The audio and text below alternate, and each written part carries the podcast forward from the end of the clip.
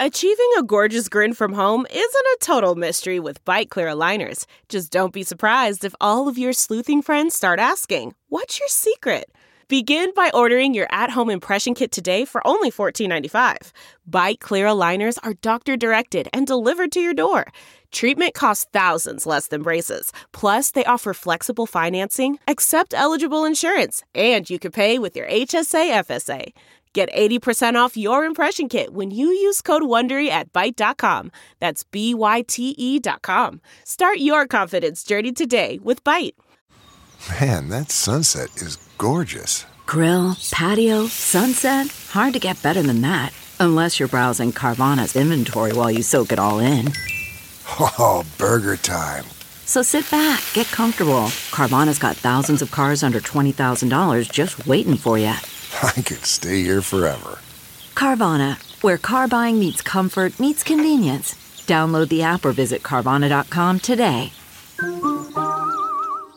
Delve into the shadows of the mind with Sleeping Dogs, a gripping murder mystery starring Academy Award winner Russell Crowe. Now available on digital. Crowe portrays an ex homicide detective unraveling a brutal murder he can't recall. Uncovering secrets from his past, he learns a chilling truth. It's best to let sleeping dogs lie. Visit sleepingdogsmovie.com slash Wondery to watch Sleeping Dogs, now on digital. That's sleepingdogsmovie.com slash Wondery. Welcome to episode 281 with my guest, Zachary Goodson. Uh, this is part two of a two part series. Uh, his wife, Sarah, sits in. The previous uh, episode was Sarah's story, and Zach sat in on that one. So I highly recommend uh, listening to both of them. Uh, you don't necessarily need to listen to them in any particular order, but if you'd like, I can fax you some more details, or maybe uh, an older method of uh, communicating. Carrier pigeon, smoke signal, guy in a triangle hat on horseback. Is that what you call those revolutionary hats? Triangle hat? That's what I call them. My name is Paul Gilmartin. This is the Mental Illness Happy Hour, a place for honesty about all the battles in our heads, from medically diagnosed conditions, past traumas, and sexual dysfunction, to everyday compulsive negative thinking. This show is not meant to be a substitute for professional mental counseling. It's not a doctor's office. I'm not a therapist. It's more like a waiting room that doesn't suck. The website for this show is mentalpod.com. Uh, mentalpod is also the Twitter handle you can follow me at. But go to our website, check it out. There's surveys you can fill out. Maybe we'll read your survey on the website. It's completely anonymous. We don't even uh, record the IP address that you're you're sending it from. Um, so uh, I encourage people to really let out their the stuff that they've been that, that, that they've never told anybody or things that they um, have trouble talking about, it's a great chance to be uh, to be anonymous. Uh, other stuff you can do at the website. You can read uh, blogs, guest blogs. You can join the forum. Um, so go check it out. I recently started a new drug. Um, I was reticent to take it, being a recovering uh, alcoholic uh, my psychiatrist said that, um, you know, something that can really help uh, treatment-resistant depression uh, and, you know, kind of ADD, which uh, I seem to have, uh, is Adderall, and it, but it is uh, technically an amphetamine. And my first thought was, no, I don't, I don't, I don't want to play with fire. And then um, I met uh, a woman named Sarah, who's a listener, and uh, she is also a sober person. She's been sober uh, like I think a month more than me, or a month less than me. Um, so yeah, almost 13 years sober, and her psychiatrist prescribed it to her, and she also had reservations about it, and she tried it, and she said it really, really helped her to be present, um, to stay focused, and uh, she wasn't having any problems with you know wanting to do more, you know, et cetera, et cetera.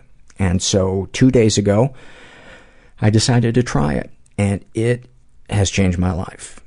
It has absolutely changed my life. The, you know, I said to my wife, I feel like a flat tire that just got air. Um, I don't feel afraid to get out of bed. Um, I enjoyed myself at the gym today. I actually worked out longer than I normally do. Um, I'm not feeling like conversing people, conversing with people is an effort. It doesn't feel like sandpaper. Um, it's, and, and the thing that I'm really happy about is it doesn't make me crave doing more. Like when I would drink, um, drinking would make me want to drink more. And, um, I'm so glad that I put my, I don't know what you would call it, uh, fears aside. And I think if I hadn't tried 40 other meds and combinations of meds and different dosages of meds, I wouldn't have felt comfortable making this decision because I, I don't know, I, I would want something that, that could be addictive to be a last resort. But, um, I was less nervous before I played hockey. It's, um, I mean, the list goes on and on. I feel like the clouds have lifted, um, like a weight is lifted, and I feel like if there's a normal, I feel like somebody that doesn't have depression must feel. Now I all have uh, all I have is the self-loathing. um, but I wanted to share that with you guys, and um, you know, each person's different. I'm not trying to tell anybody else what to do, but I'm very comfortable in my decision, and um, it's so nice to feel good. It is so nice to feel good. Um, let's get to some surveys. This is, these are the struggle in a sentence surveys, and this first one is from Marmite and Oreos. And she writes about her codependency. I may seem cold and distant, but that is because if I got to know you, I would need you. That was a great one. About her depersonalization disorder. My voice is a stranger's. My face and body change every time I look in the mirror. I am a shapeshifter. I can't imagine how difficult that has to be with li- to live with. A snapshot from her life. When I nonchalantly say, oh sorry, I completely forgot to reply to your text about you inviting me out to the theater. What I really meant was, I saw your text the second it came through and had been obsessively agonizing over it constantly, but I couldn't come up with an excuse to cover my horrendous social anxiety, so I just hoped that it would go away. Oh my god, I bet so many people relate to that one. Thank you for that. Um, dipshit McDumassian, uh, who we, we've read surveys from before, he writes uh, about his anxiety. Uh, the soles of my shoes squeak. My pant legs noisily brush against each other with each step. I'm walking wrong. My clothes don't fit right. The sleeves are too big for my tiny arms. My torso fat will never go away, no matter how much I starve myself. My hair stubble is growing unevenly. My glasses are crooked. My beard isn't dense enough. My resting asshole face is stuck on with glue or something. I want to kick that baby to make it shut up. I'm so lonely. I shouldn't have gone outside today. I'm so lonely, and everyone knows it. Buddy, sending you a hug. Sending you a hug. And we're sending that one first class. You know, a lot of times we try to save money on the show. But uh, anybody having a problem, having a problem with their resting asshole face, uh, we overnight. We overnight hugs to resting asshole faces. I don't even know what that means, but I like it. I think that's a thing, a resting asshole face. Is that like just your face when you're not making any facial expressions? Uh, the other thing that's nice is I'm not having as much trouble putting sentences together, finding, searching for words. Still do a little bit, but, um, anyway, uh, Mies writes about her anorexia. I thought I had locked this door a long time ago to keep myself safe. what I really did was lock myself inside with the monster. God, that is so profound. Snapshot from her life. Laying on the floor after work for 45 minutes trying to motivate myself to do anything. Exercise, cook dinner, read. Eventually bargain myself down to something I can force myself to do or give up and lay on the ground for another 45 minutes. Either way, I feel pathetic. Oh man. We know how you feel. We know how you feel. And it sucks. It sucks to. Oh, sending you some love. This is filled out by Cece, and uh, about being a sex crime victim, she writes, I hate you for having a magical story of how you lost your virginity. And then a snapshot from her life. I was 14. He was some loser 50 year old army officer. For over a decade, I have known your name and what state you live in, yet I do nothing. There's my magical story. But please ask me again why I let him inside, or why I didn't run away, or why I didn't tell anyone. Tell me again it's my fault. Thanks, Mom. I fear that I'm inadequate. Fear that I'm inadequate.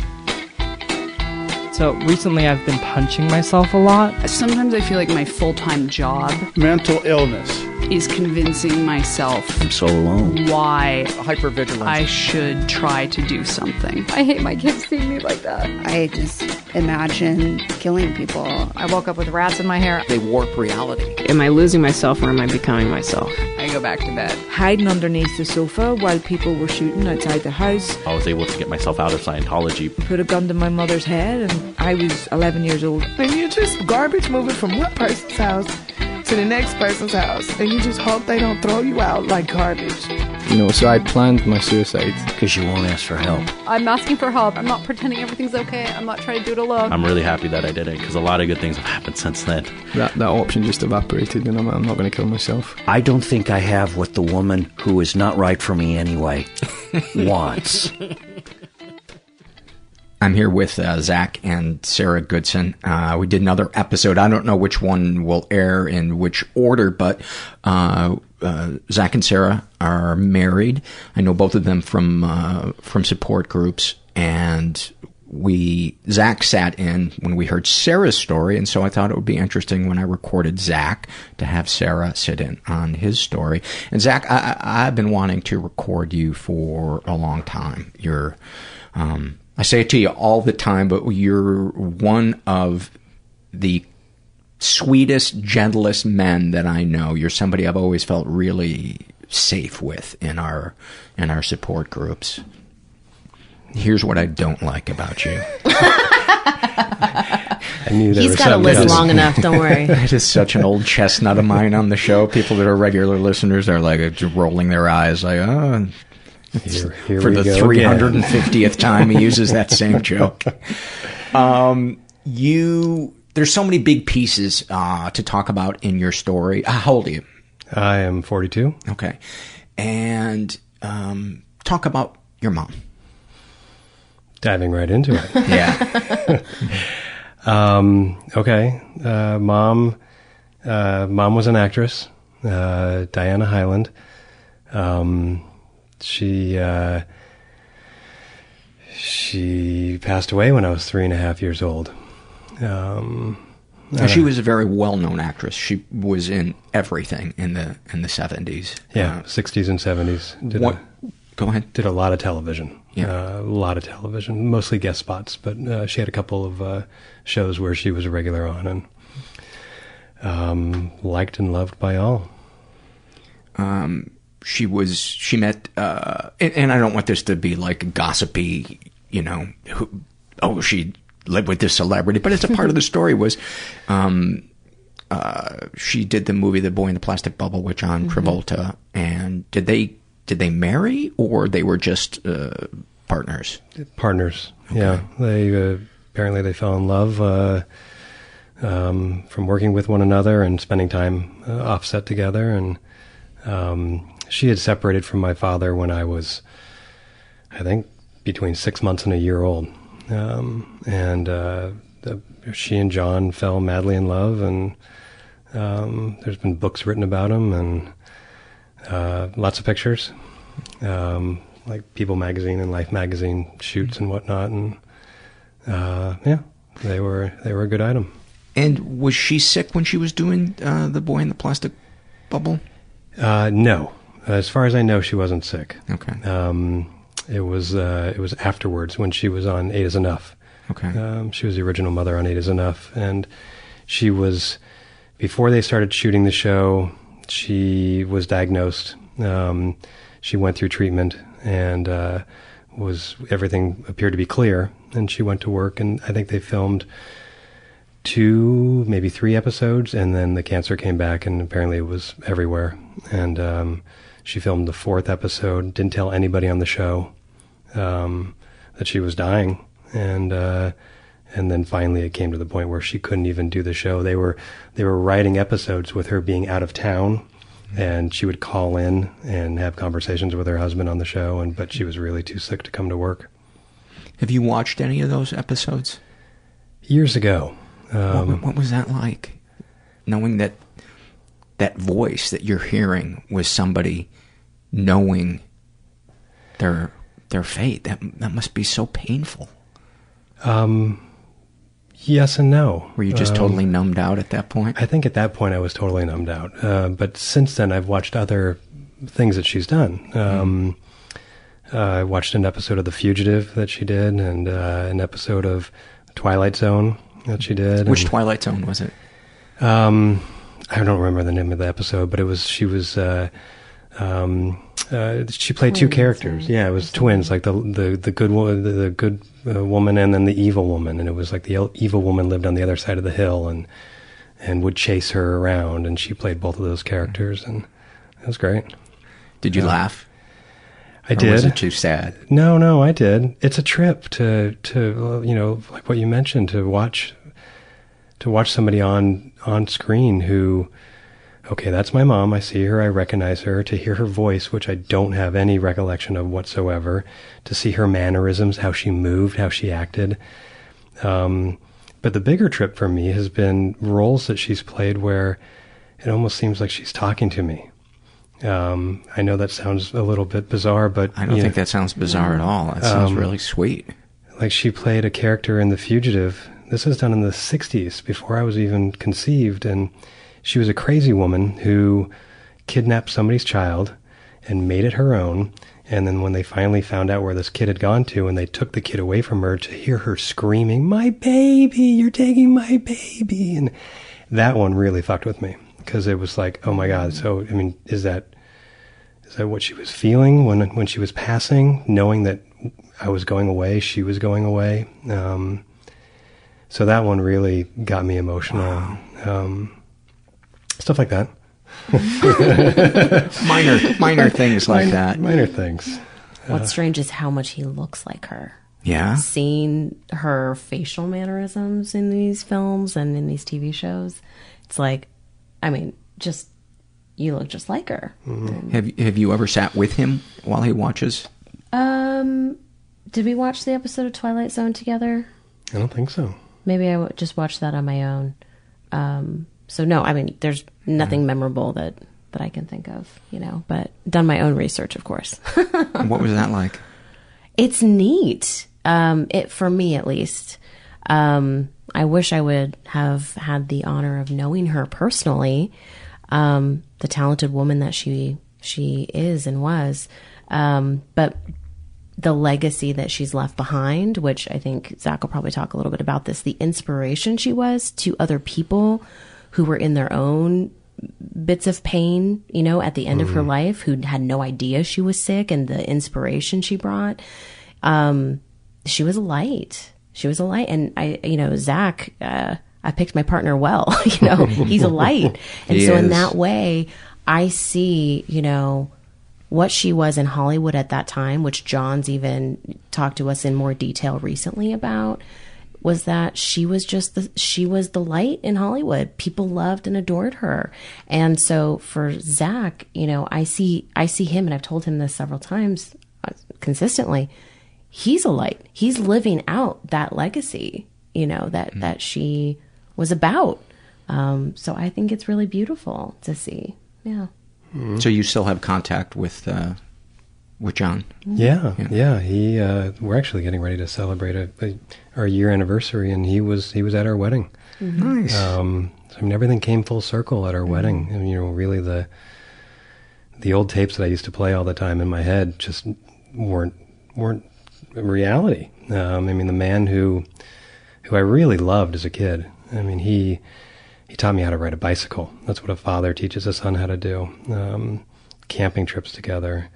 Um, he. Uh, I just have to interrupt for one second. Just keep, keep your thought. But the first time, Zachary is not somebody that you know is ever boastful about anything. Do you remember a group of us were out after our meeting?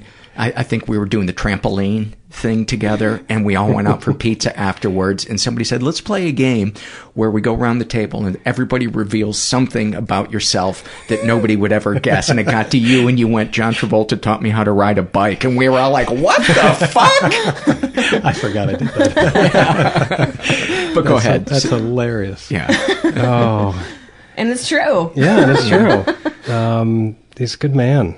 Um, I mean, Diana died in his arms. Yeah. I mean, there was such a a connection there. He Mhm. tried to adopt Zachary. Um, and your dad wouldn't go for it. we're unclear about what the details yeah, are. Yeah, it's a little muddy the the childhood past. Um, and, but yeah, it's it's he apparently he wanted me to to live with him, and and custody was given to my father naturally. Um, But then his sister, John's sister, tried to also adopt you, and that didn't. I mean, there, That the whole go either. family was Mhm. rallying. I mean, they loved Zachary and still do. Yeah.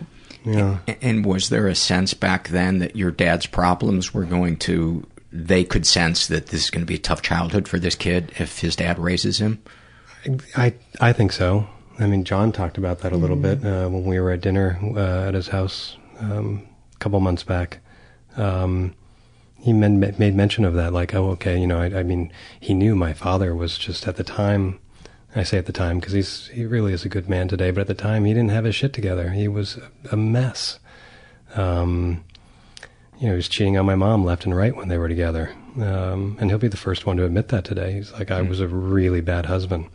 Um, in terms of a father, I don't know if, if they all knew what type of a job he would do because I don't think they spent enough time with him and me all in one room together because I was constantly going back and forth from moms to dads to moms to dads. Mhm. Yeah. To nannies. to nannies. you were starting to list uh, some things about uh, taught you how to ride a bike, and then you were going to add something on to that. Oh, just childhood memories. Um, yeah, he bought me my first bike and taught me how to ride it. He used to pick me up in his plane and we'd fly up to Santa Barbara and spend a weekend at his ranch in Santa Barbara. And um, we went. Take you to set. Yeah, oh yeah. I was spent time on the set of Urban Cowboy. I used to jump off the mechanical bull into the, to the soft um, mattresses below, and uh, yeah, it was it was a blast. And, and he was a wonderful man. From, from what I remember, he just he loved me to pieces. Well, he still does. He could not keep it together at our wedding. I mean, he bawled like a baby the Yeah. whole time. It was really beautiful to see. Yeah. He loves you. That's sweet. So, Mhm. uh, fair to say that you have always felt safe and nurtured uh, around him. Yes, I, I do a, a, slight hesitation there because there's a specific childhood memory, um, and it wasn't anything that he did to make me feel unsafe. I think it was just the wiring of my my little mind that was growing after the the death of my mother. Um, uh, we were we had gone camping, and we were driving back down a dirt road in one of those camper vans with you know the sofas that go down into the Mhm. you know bed in the back and the captain's chairs that swivel around and all that. And I'm playing on a captain's chair swiveling around and having a good time. He's driving and suddenly I had to pee. And I had to pee more so than ever in my entire life before. And I didn't know how to tell him. I didn't know how to raise my hand and say hey I got to pee. Can we stop and I did little dances. I shook, I shivered, mm-hmm. and, and finally I noticed a, a styrofoam cup on the floor, and I picked it up. And while we're driving down this bumpy dirt road, I figured I'm just going to pee in this in this cup, and I got piss everywhere. It was all over my hand, all over the cup, all over the floor, and all over the chairs, and and it wasn't because he had made me feel unsafe. It was because the wiring in my growing little mind already felt unsafe to be my authentic self and to say, "Hey, I got to pee. Can we stop?" I was afraid. I really, I, I was afraid in that moment to ask for what I needed.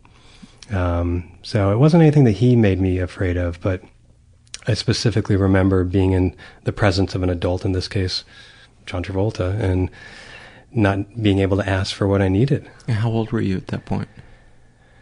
Four and a half, five, maybe, um, something like that. So let's. What are your earliest? I mean, that must have been one of your earliest memories. Definitely. Let's talk about your earliest memories with your dad.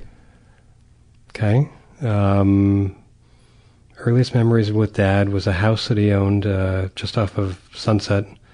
Um, it was on Martel, and uh, earliest memories with him were at that house that I would go to every other weekend, and that I eventually went to go live full time. Um, it's just down the street from the Sunset Grill, which is Mm-hmm. a famous grill. Or, you know, and back in the day, it was a little hamburger shack that had like five chairs out front, and this little old Polish guy who ran it, and he loved me. And, he, and my dad and I used to always go there every Friday night, and I loved going there. Um, I always ordered the same exact thing, and um, those are probably my earliest childhood memories with my dad.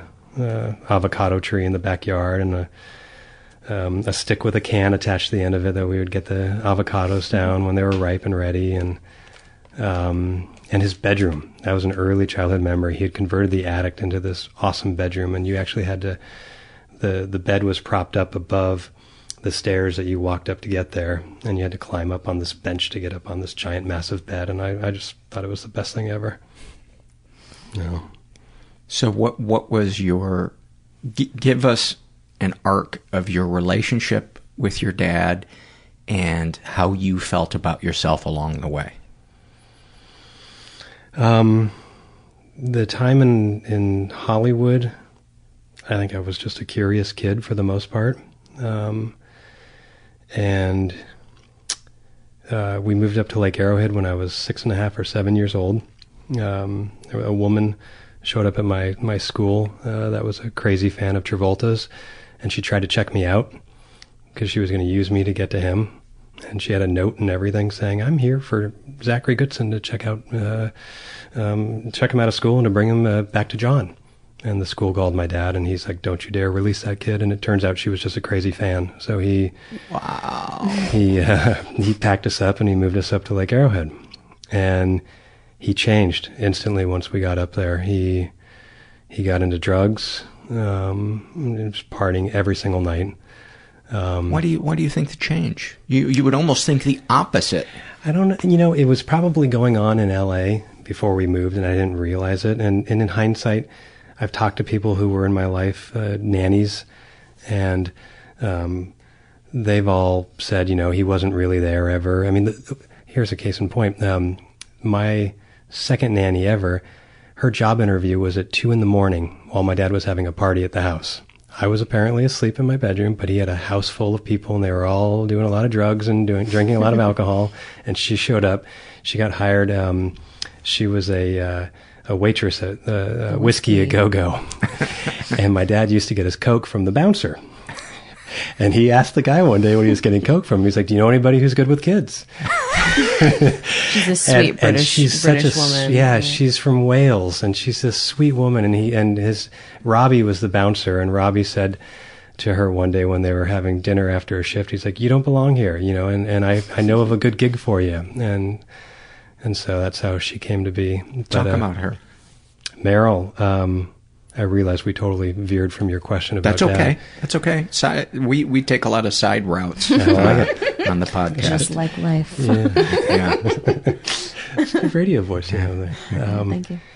Uh, Meryl, Meryl was a sweet woman. Um, uh, she was 22 or 23 years old. Um, she was very British proper or English proper. Um, she grew up in Shropshire, uh, Wales.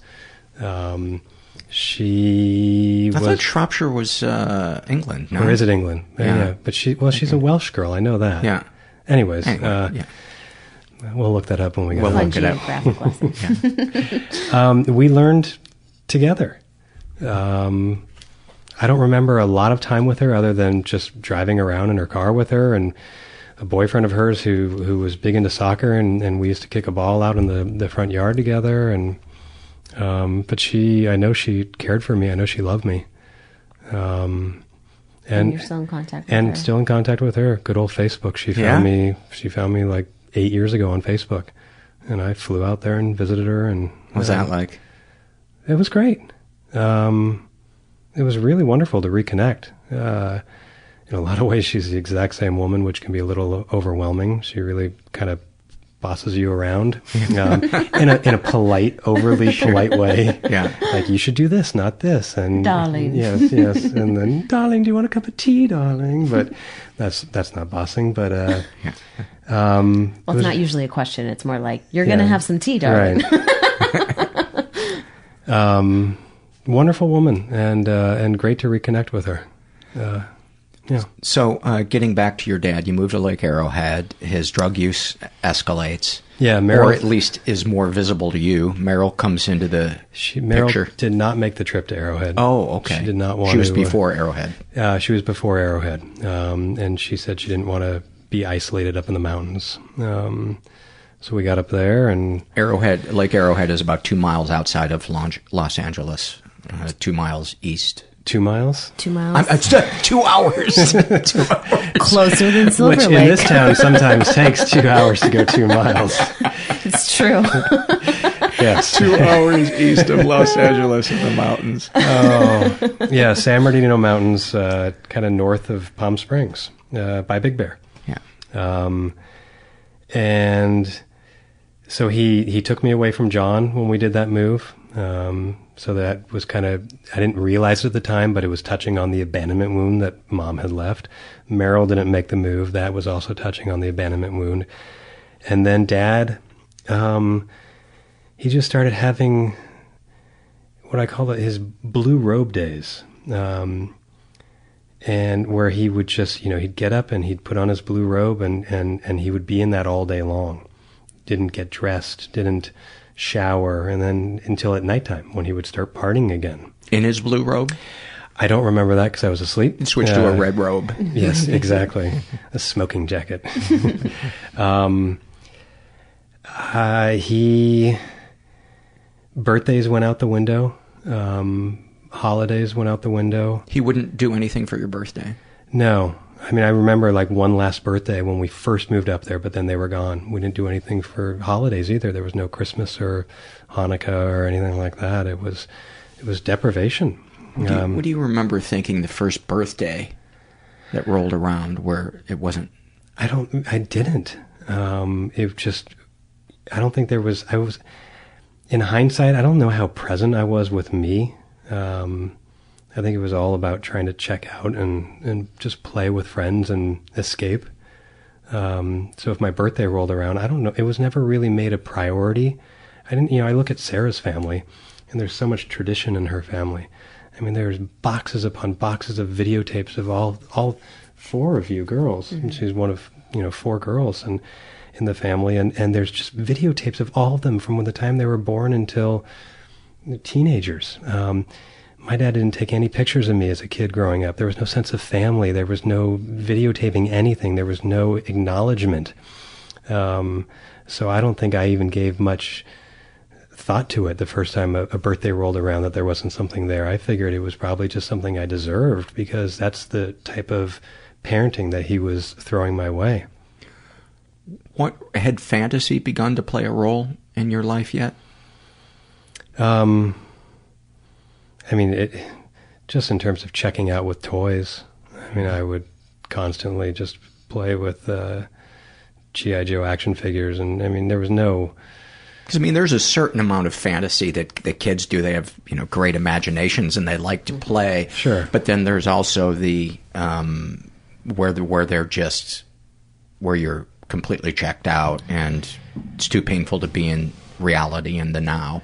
That was not going on. In fact, again, in hindsight, looking back, um, I would have to say that I was I was present to what he was taking me through, um, because if at least I was relevant, I might have been a piece of shit in Dad's world because that's the way he, he treated me. But I was dad's piece of shit. So I was I was conscious to everything that was going on, and I wasn't checking out because I was something rather than nothing. If that makes sense. It does make Um, sense.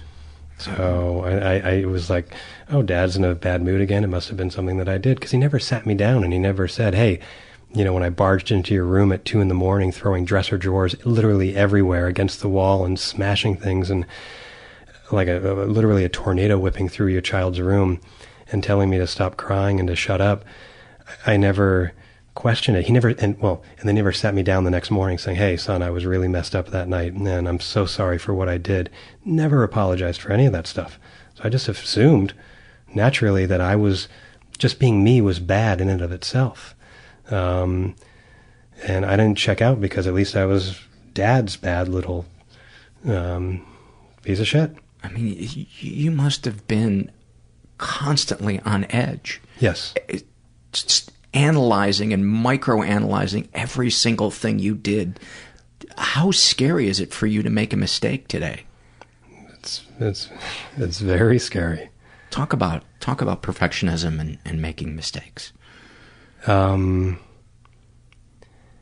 I was reading in, in a in a Brene Brown book uh, how she talks about how perfectionism is is you'll do whatever you have to do to minimize shame and fear and rage. Um, and yeah, as a kid, it was if I could be as close to perfect as possible, I'll minimize father's outbursts.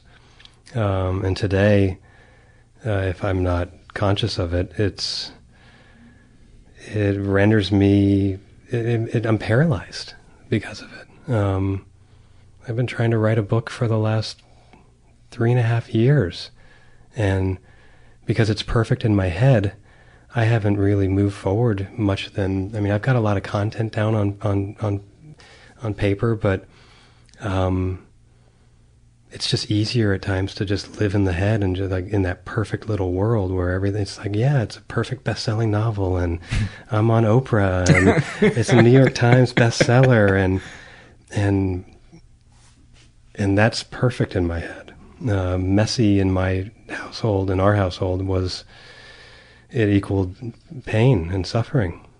Um, if I didn't know the answer to a, a, math question, he would back me into the corner of the wall and jab his finger at my chest and scream at me. And um, not until I knew the answer, and then he'd finally do the work for me. Um, so I was just terrified of being wrong. Uh, I'm terrified at times of saying the wrong thing. Um, if I'm being honest, you know, I can I find myself censoring myself through through this right now. I, I know there's been things that have come up where I'm like, ooh, I would have said that, or I should have just let loose. I don't know how to let loose and just be. Um, I'm learning, and I'm better today than I ever have been. But, um, yeah, I think letting loose and just being is just being the authentic Zach. Instead, it's like that perfectionism shield that I carry around with me. What have you censored that that you wanted to say or you caught yourself starting to say? Oh, I think it's it's it's it, rather than a pause before I open up my mouth. I think I don't I don't remember the specifics. Um, uh, I was probably just, no, I don't remember the specifics. Okay, uh, but I know there's been it, throughout this uh, experience so far. It's I I find myself monitoring everything that I'm going to say. It, happens quickly in the brain, and then I'm like, okay, that works for me, and I'm going to just say that. it's bizarre. yeah, I, I, think there are few minds that work as fast as uh, those that were forged in a hypercritical household. Mm.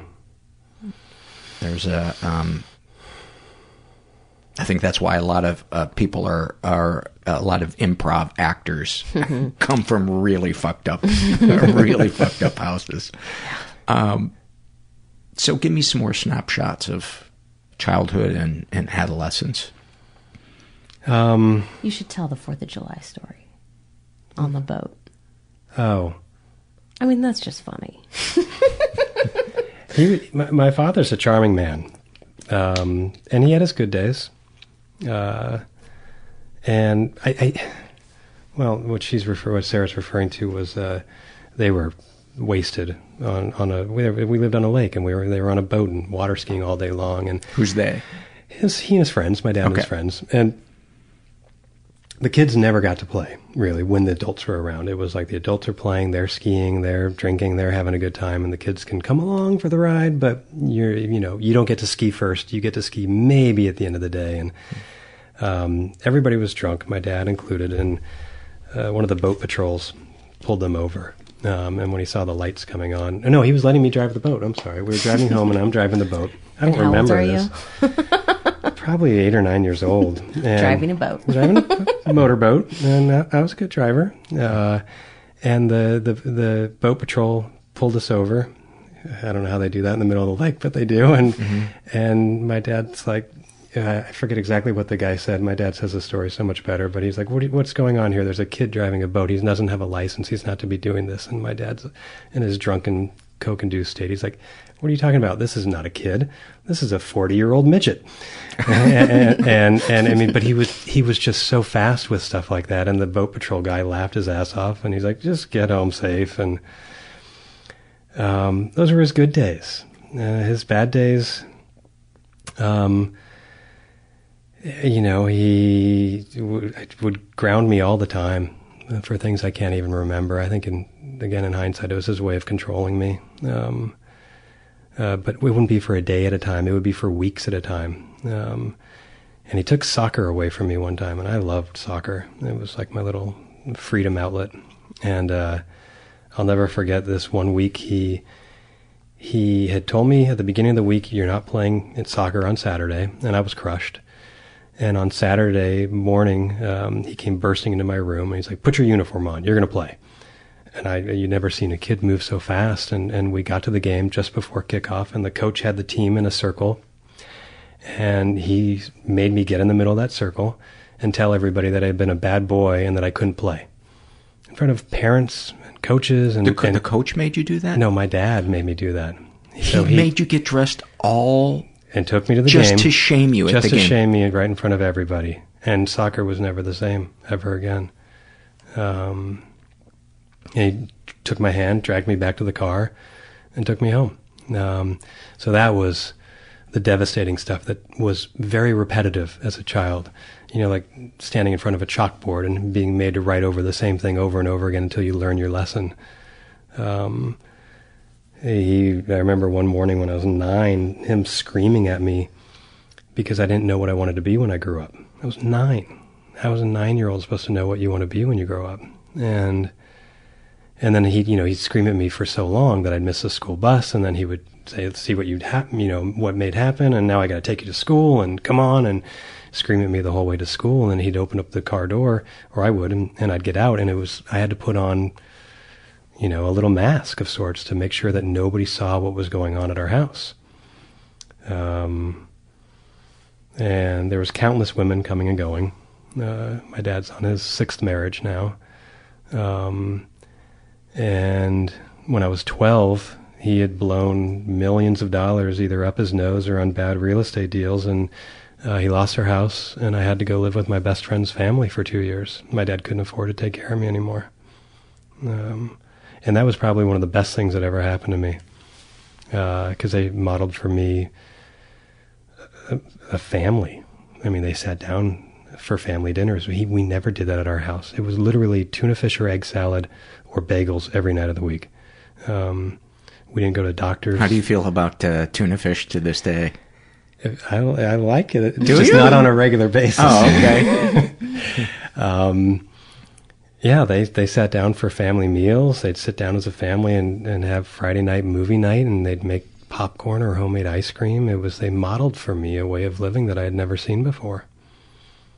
Um, they went to Hawaii. I got to go to Hawaii. Their their son got a snowboard for Christmas. They got me a snowboard for Christmas. They they were such warm, welcoming people. Do you think they had a sense of how fucked up your life was with your dad? Yes, uh, not at the time, but I years later I spoke to the, um, my friend's dad, and he's like, "Zach, we all saw it. We all saw everything that was going on there." Um, so that was. Uh, I don't know if it was helpful to hear or reassuring to hear, but it was I didn't know. I was oblivious to it as a kid. What if you could get in a time machine and go back and talk to ten or twelve year old Zach? What, what would you say? Um, I'm getting emotional because I've I've done that a lot uh, through years of, of of therapy and program and um, and I've told him before that he did nothing wrong, that he isn't wrong. Um, I've told him that I'm here to take care of him now, and um, I just tried to reassure him that everything was was okay, and I've also thanked him because I, I I couldn't be where I am at today if it wasn't for um, that little kid who really gave up everything. He gave up his whole entire childhood. I couldn't be here today if it wasn't for him. So I've tried to thank him for that, um, to honor him for that, because nobody did when he was a kid. Um, and he really, uh, he deserves to be honored for that. I think anybody who's gone through any sort of childhood trauma, um, that little child in all of us deserves to be honored and loved.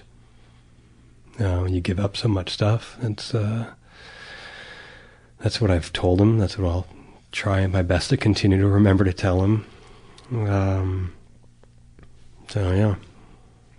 It's been so great in our support group watching that process mm. of you learn to love yourself and take care of yourself. As he was talking about that, Sarah, what were you what were you thinking or, or feeling? Oh. Well, I mean, we have a shared childhood wound that looks different, but it's still just as deep. Um, and actually, I think, you know, the way that you phrased it just now, that, you know, that inner wounded child deserves to be acknowledged for what they got you through, you know? Um, and, uh, and I, I, I appreciate that even in our marital dynamic, there's adult Sarah and Zach that can talk, and sometimes there's childhood Sarah and Zach that can talk and it's been a process of both of us being able to articulate like ooh okay this is a, this is an old wound that's coming up right now um, you know it's it's bringing there's there's something coming up that is i'm allowing to bring into this adult experience together um, so i guess i just you know on the one hand i feel like wow just listening to you helps me be reminded to have a lot of grace for little sarah as well but then also just pure admiration for my partner who has done that work. So many people don't. Um, it's a brave process. And so I sit in admiration of this man who's 42 years old and in touch with himself enough to know that it's okay to sometimes feel that little kid inside who is wounded and then to redirect and reparent, as you said. Um, so I just have so much admiration, growing admiration for this man and the process that we both get to be a part of, you know? I remember the first couple of times that you got vulnerable in our support group and the tears just started flowing and you were talking about how scared you were of mm. letting us see you. Do you remember?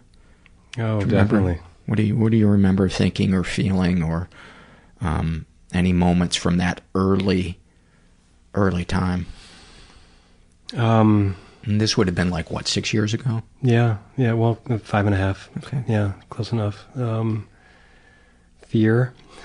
um, I mean, your face would just get so oh, red. oh yeah, it, yeah, and the back of my neck would feel like it was on fire. Like well, people could, would put eggs on the back of your neck yes, and exactly. cook them. Yeah. he just totally stole my line there. I was gonna, yep. um, it's okay. It's his show. but yeah, this is true. It, but I, I, I, that's where like all my shame is mm. stored. Um, I remember being done sharing some of that stuff, and and my shirt being drenched from head to toe, literally, not just under the armpits, but literally just sopping wet because it was just pouring out shame. Um, I remember being af- afraid. Uh, my my chest would be pounding. Um, what were the fears? The fear was, you know, I'm going to be laughed at. I'm going to be ridiculed. I'm going to be judged. Um, and what what were the things you thought people would think or say? You're you're weak. You're silly. Oh, you're what what? Yeah. Oh, that's that's all that happened to him, or mm. he's crying over that. Man up. Um, but it also you was, know, that, was that a thing your dad would tell you to, to man up? No, but he would tell me to shut up when I was mm, crying. Yeah. And he would scream at me until I did shut up. And it was like you basically shove all of the emotions down into whatever deep, dark pit they go to. That's and, known as shut down college. Yes. PhDs here. That's funny. Um, yeah. And they, I just knew that it was time for this stuff to, to come up. I mean, that's, it's the beauty of the support groups, right? Of those that come before us who who model for us that courage um, to be vulnerable. Um, I was amazed. I'll never forget the first time I ever shared um, that soccer story was in a meeting. Um, never shared it before ever with anybody, and I just started bawling. Probably two sentences into it, and I cried through the entire share. Afterwards, I kept crying. I cried through all the closing statements and prayers and all of that. And then this this guy who I barely even knew to my right, he's like, "Can I give you a hug?" And I was like, "Yes." And and I just sat there and cried on his shoulder. And I looked up, and there was literally a line of every single guy that was in that meeting, in line waiting to come and give me a hug or a handshake. And and it, and they all thanked me for my courage and and, and uh, my vulnerability. And they all could relate in one way or another, um, and I was just blown away. Um, it was yeah, quite amazing. Sarah, you were you were talking uh, a little earlier talk uh, about there's the adult dynamic mm-hmm. between you two, and then there's the childhood dynamic between. Can you give me an example of each of those? um, and how you navigate knowing because I would imagine there's times when you one of you doesn't realize the other person is being triggered into that kid in you mm. feeling threatened. Mm-hmm. Um, you know what I'm saying, right? or asking. sure. Um, I'm agreeable. I'm a good codependent. Um, I'm trying. Do you, can do any examples? Okay, well, I'll riff off of what you would share then. Okay. Um, we were. It was a Friday night. We were home. We oh, were. This is specific. oh yeah. No, I guess I was just writing about it the other day. We had pizza. We had drinks. We were watching movies, and and I was doing an over the top cheesy accent, and mm-hmm. and Sarah's she's and laughing. Yeah. was like, "You're a horrible actor," yeah. and and it really struck a chord like immediately. Um, because I had tried my hand at acting. I tried following mom's footsteps, and I did not succeed. Um, and it it hurt so bad what she said. But I did, rather than just saying, "Hey, honey, let me explain to you what's coming up for me right now," I excused myself. I went into the bathroom. And I, and I let little kid run run the ship. He, had his hands on the steering wheel, mm-hmm. and I was like, "I'm going to show her. I'm going to be the best actor she's ever seen right now." and I came out of the bathroom. And so I'm using real emotions now, but I'm manipulating them. And I was like, oh, I'm just so hurt. And, and, and then Sarah being the loving, kind partner hurt that she is. comment, right? Yes. And, yeah, yeah. and she's like, oh my God, honey, are you okay? And I'm like, see, I got you. I was acting just now and you fell for it. And see, I am a good actor and and but it was a little kid that was doing that. Wow! And she, I remember she this now. got so pissed. That's so meta on so many levels. Oh That's... man, it was it was bad, and and she rightfully so was like, I don't feel safe with you right now, and and that was like little kid Zachy lashing out. I was indulging the little child in me who wanted to lash out and and feel better about himself. Um, and the next morning we we actually talked about it as as adults, the way it should have been done. And I was like, look, a, I have to apologize for my behavior from the night before. B, this is what I should have said from the get go. It really struck a chord, and and I tried my hand at acting, and I I, I feel like a failure because I couldn't follow in mom's footsteps, and and she then share, opened up and shared, and we were both crying, and we both connected that way. The way you know adults should talk about things and, and connect, not little kids running the show and mm-hmm. and uh, lashing back out if they're triggered. Uh, mm-hmm. That's a great example. Wow. Yeah, that yeah, that's that's better than any story that came to my mind. What yeah. what childhood part of you gets uh, triggered? What are what are some of the things that bring up your childhood um, pain? I think, I mean, it's uh, not necessarily an, I mean, sometimes in our dynamic this might play out. No, okay, here's an example. I never felt chosen by my family. And I mean, you know my story. I don't know, mm. you know, when my story's airing or this story's airing mm. first, whatever. But, you know, my family never chose to protect me so physically present, but emotionally vacant. So my uncle who molested me, my mom's brother, they still maintained a relationship with him. We never talked about it. Um, they allowed him to move in and saddled me with that decision two years after the incident when I was 10. And, you know, um, even in my divorce seven years ago, they never cut ties with my ex husband, my sisters, or my parents. And a lot of friends decided that they were going to stay friends with both of us. And so I have this wound that says if I'm not chosen, like it's the best friend syndrome. Like I just wanted a best friend all the time. I'm 100% their person. They're 100% my person. I mean, it's my love addiction completely. Apply it to males, apply it to females in a best friend, you know, dynamic. Uh, feeling like I am the most important thing to that person um, is is still something that I can struggle with, and that comes along with um, I'm very sensitive to criticism. I'm sensitive to not being seen or heard in the ways that I want to be seen or heard. Um, so, you know, I think maybe how little Sarah comes out sometimes is feeling like he doesn't get upset enough about certain situations I'm upset about. you know, like you need to hate my ex more than I hate my ex kind of situation. and sometimes that's with my family, you know. Um, he so doesn't have the baggage he, you know, I have with my family. He's like, your dad's fine. And I'm like, he's so mean, you know, whatever. Um, yeah. So there's kind of an element of wanting to, to be protected as well. Absolutely. Yeah. Absolutely. Yeah. Mm-hmm. yeah.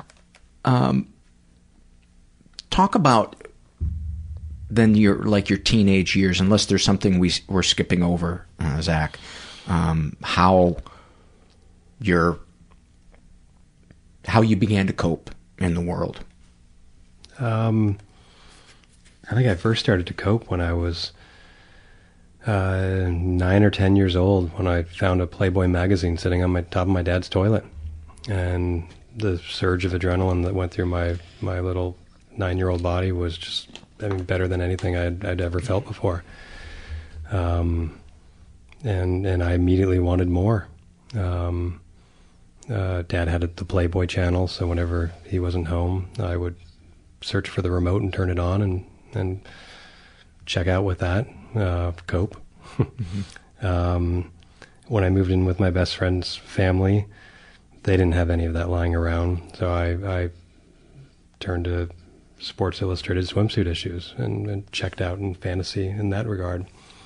Um, and that just kind of blossomed from there. Um, and this was before puberty, obviously. This. Yeah, yeah. I mean, I it, it's.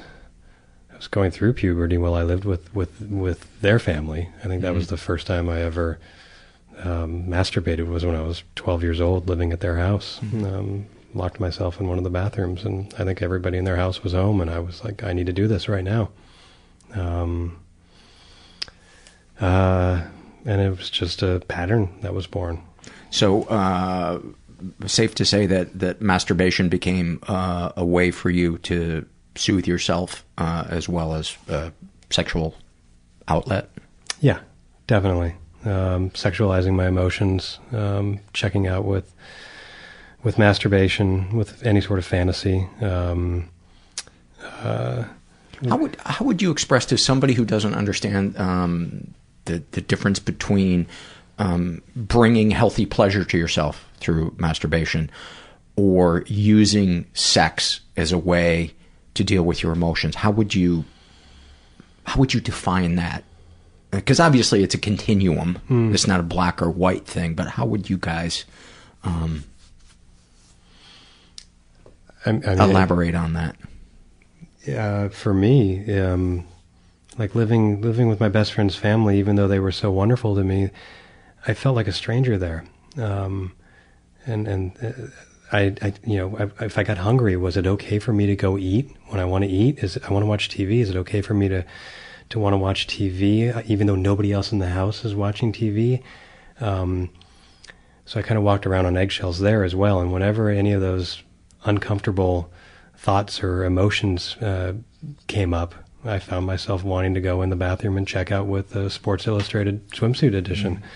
Um, so, I mean, that's my definition of that. Not, I mean, it wasn't like, hey, this is amazing and I want to explore myself. It was, I'm very uncomfortable here. Um, this doesn't feel like home. Uh, even though these people are wonderful, I, I, I feel like a, a guest. And is it okay to have even other friends outside of this place? And, oh, I don't like these uncomfortable feelings and I should probably go and masturbate. And what, at its most frequent, what would it, uh, how frequent would it have been? Oh, I, I mean, I, it, once a day. Okay. Yeah. Not compulsive.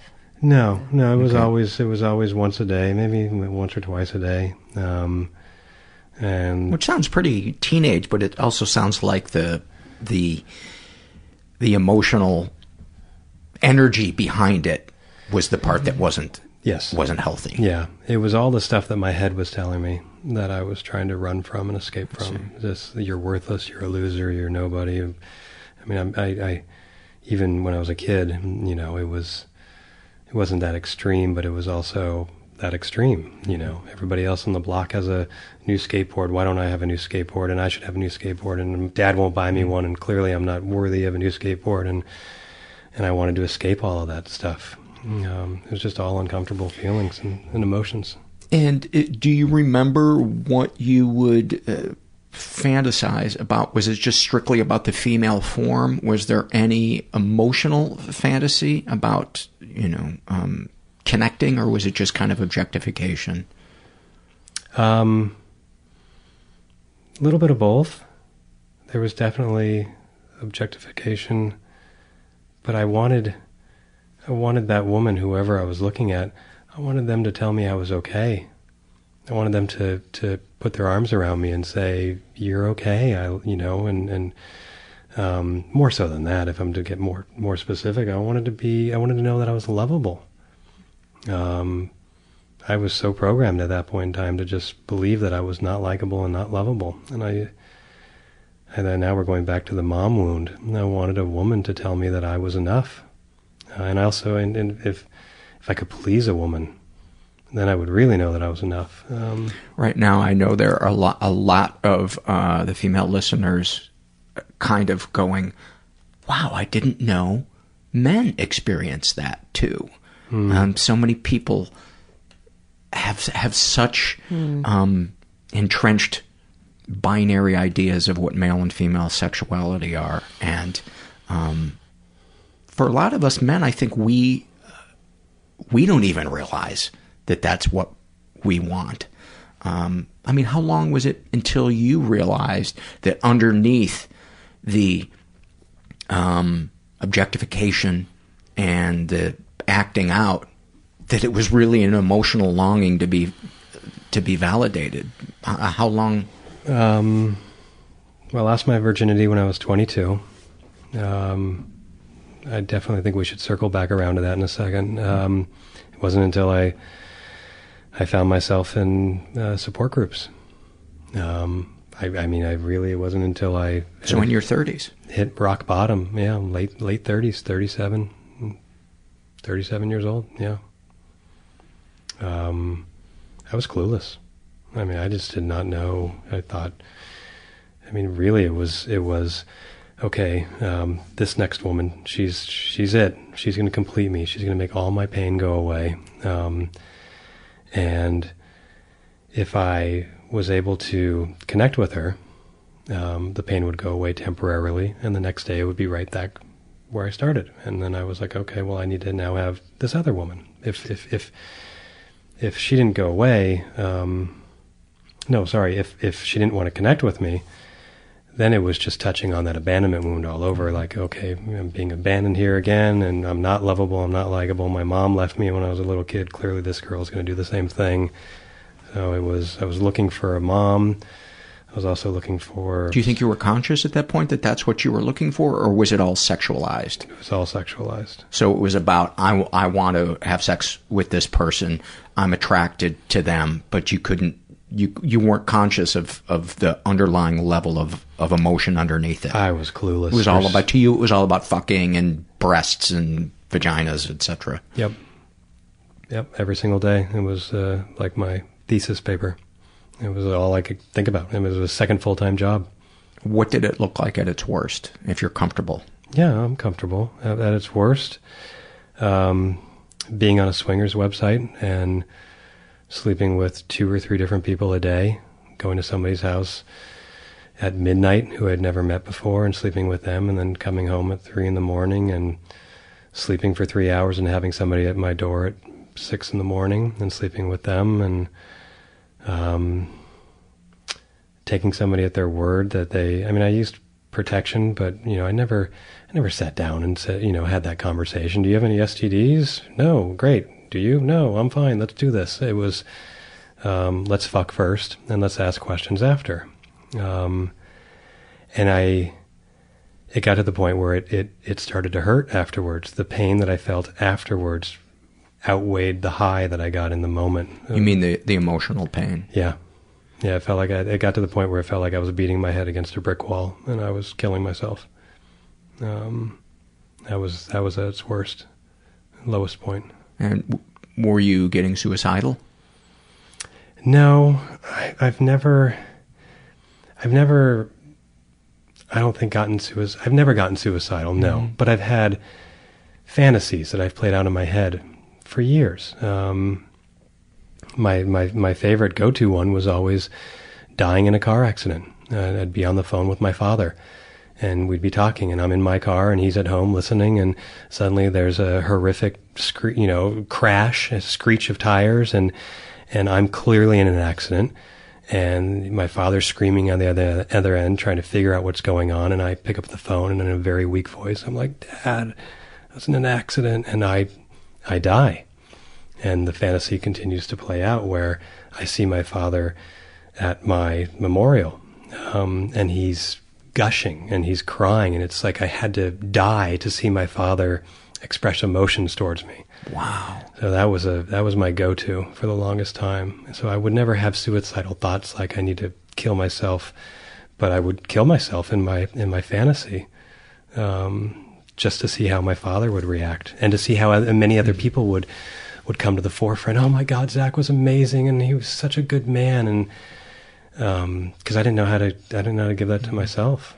One of the things that people frequently uh, share in the surveys that they take is they fantasize about um, coming down with some type of illness where they're hospitalized, and then they could feel the the love or the support, or they could, you know, the they would know where other people stood mm-hmm. with them, but essentially they want their outsides to match their insides so they can be seen so mm-hmm. their pain can be can be seen mm-hmm. Uh, what do you what do you think is your is your listening to to all this because you you knew uh, a lot of this stuff mm-hmm. about Zach um, when you guys first started dating um, how did you how did you navigate uh, that what were your thoughts and feelings then are they different now? um, let's see. At the time, well, I mean, I just I resonated myself because we're in the same in the same community group, you know, mm-hmm. the same support group. So, um, like there was a year there where I would hear his stories in the rooms, he would hear my stories in the room before anything romantic happened.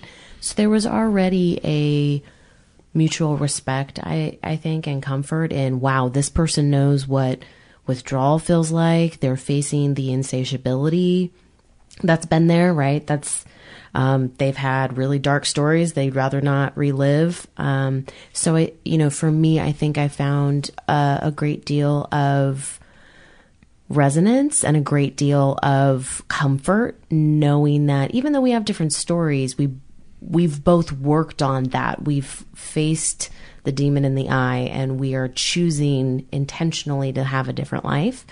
Um, so, you know, I think there was a part of me that was like, you know, well, how many people has he slept with and how many people have I slept, you know, wanting mm-hmm. to compare and, um, you know, whose stories are worse. And I got the best advice from one of my, uh, it wasn't really advice. It was more just a word of wisdom with, uh, another one of my girlfriends. And she just said, Sarah, it's none of your business. You know, is he showing up? Is he consistent? Is his character, you know, showing to be, you know, that he's someone different. And, you know, and I just thought, oh, yeah, like none of that stuff matters. Um, it's not about the numbers. It's not about anything other than, okay, what's today and who is he committed to being today and who am I committed to being today? Um, so that, you know, there's a lot of comfort in knowing we've both traveled a similar road. Um, and and that we're choosing to be different people. That must feel very safe. Um, it does. Having somebody that you know knows in their bones what it feels like to have gone to the edge of the precipice and looked over mm-hmm. and decided I need to learn a new way of living mm-hmm. and and I am not my shame. right. Well, and having room for each other's shame. Uh, uh, having room for each other's vulnerability where there could be shame and reminding each other of who you are today. You know, shame has no place in our home. Shame has no place in our relationship. Do you ever uh, find yourselves um, feeling shame about your sexuality with each other and then it becoming uh, you discussing it and saying, you know, I'm feeling, I don't know, shameful or insecure mm-hmm. or whatever. And how do you how mm-hmm. do you do you have any examples? How do you navigate that? Two examples. Okay. Um is it okay to? Sure okay. um so one of them is my stuff and one of them's his stuff. Um my stuff is um i know how to do intense intense intense sexual connecting at the beginning of a relationship. And then once things are actually safe and healthy um, I don't know how to function sexually. I'm learning how to do that. Um, and that's something that we get to talk about. And it's, it's, you know, we've seen a, you know, sex therapist about that who, um, is helping, you know, to rewrite the narrative around what sexual connecting and physical connecting is. Um, because for me, I am most turned on when I am in fear, when I am in a place of panic or this person's going to leave or, there's something that's not safe about the situation, that is when I'm the most aroused and, you know, mm. wanting, you know, sexual contact. Well, in a safe marriage where we're working on our stuff and it's safe and there's vulnerability and there's true connection, my mind doesn't like it's having to rewire itself around that. So there are some very real um I don't even want to say challenges. There's a learning curve and I'm really grateful that both of us are showing up and saying, like, we're going to do whatever it takes to engage the process of getting this to the place we want it to be. It's so great that you're that you're willing to to work on it. Yeah. You know what what's it like for you, Zach? When I would imagine you reach out to her and you're in the mood, and she's I don't know shut down or in in a place where it's she's struggling. What, what what's that like for you? I mean, Jesus, that must be so fucking triggering. It, it's triggering, um, but I also have to look at what I'm bringing to the plate, um, and I'm bringing a whole bunch of my own past stuff. Um, it really, it, it's you know, talking about working on it together. It's really. Um, it's gotten me to look at all of my past behavior. So for me, it was all about Sarah Your past behavior with her, or no, just in terms of my sexual history. It was okay. all it was all intensity, mm-hmm. um, kind of like what you were touching base on just Mhm. now in terms of fear of fearing somebody leaving or this Mhm. or, or whatnot. Shame is another t- turbo for Mhm. the orgasm. Yeah, Mhm. yeah. Um, I mean, for me though, I, I, I never had any long-term relationships, so it was you build this intensity through phone contact or emails or whatnot. You meet and you know we're gonna fuck, um, so everybody's ready to go. Um, when you're and, and so there's that, and then you pile on on top of that years of watching porn. So from from what I learned from porn was women are always ready to go. Um, there's no you don't need to. Uh, Romance you, you don't them, need to ro- talk you to don't- No, them. and, and so and, and and I I've learned from watching porn that a lot of pizzas are misdelivered. A lot of pizzas. Yeah. constantly. That's There's some Oh. comic. Some comic used to have a joke that I watch so much porn that uh, when I I get a boner just watching bad acting. I can't remember who it was, but go ahead. Oh. No, and that that's what I bring to the table. Um, you know, I just that that's I've done that for so many years. It's it's it's wired. It's grooved into my my acting out. It's it's like okay, I expect her to be ready to go when I'm ready to go, and it, as we all know, it's a lot easier for a guy to more often than not to get going before. Um, well, what I've learned for the, more so than a woman, um, but I I was clueless. There's a perfect word for it. I just thought, well, what's going on? Why isn't she? I'm ready. Let's do this. Um, um, and my our relationship, it's not it's it's not porn. Um, and and there's intimacy and and and intimacy's some scary shit when It's you're dealing scary. with, with Mhm. another person. Um, and and yes, so if if if if Sarah is struggling in that area, it it taps into um, my self worth if I allow it to, which I try not to allow it to anymore. Um, like, what did I do wrong? I'm not good enough. She's detaching. She's going somewhere else. She found somebody else. There's somebody else that she's sleeping with. I mean, all this crazy stuff that takes place in my head. Um, And do you share that with her, or do you just? We've talked about that. Okay. We've we've been able to sit down and have many wonderful conversations about sex, Mhm. uh, healing conversations about sex, and and yeah, and I know that. Um, Well, and common about that too is I feel like it's very appropriate too. There's one conversation you might have with your partner, there's another conversation you might have with a sponsor, an individual therapist, other guys in support, you know. So, um, what's nice for me is to know that he has a support network that's going to help him with his stuff around this. And I just need to show up for my part as a loving spouse. And, you know, and he's been honest. You know, the other day he was just mentioning, he's like, I don't have, I know I'm not going anywhere. I'm not looking for anyone else or any other opportunities, but there is kind of this nagging fear that, like, what if the, like, it, what if that could happen? And him even sharing that, I'm like, I could totally understand that, but even him sharing that brings our intimacy closer and it makes that possibility even slimmer. And even if that did happen, you know, I mean, we crossed that bridge when we got there, but we're committed to each other. You know, Mhm. we're committed to seeing this as we're both toddlers, right? We're both little kids learning how to ride a bike of sorts.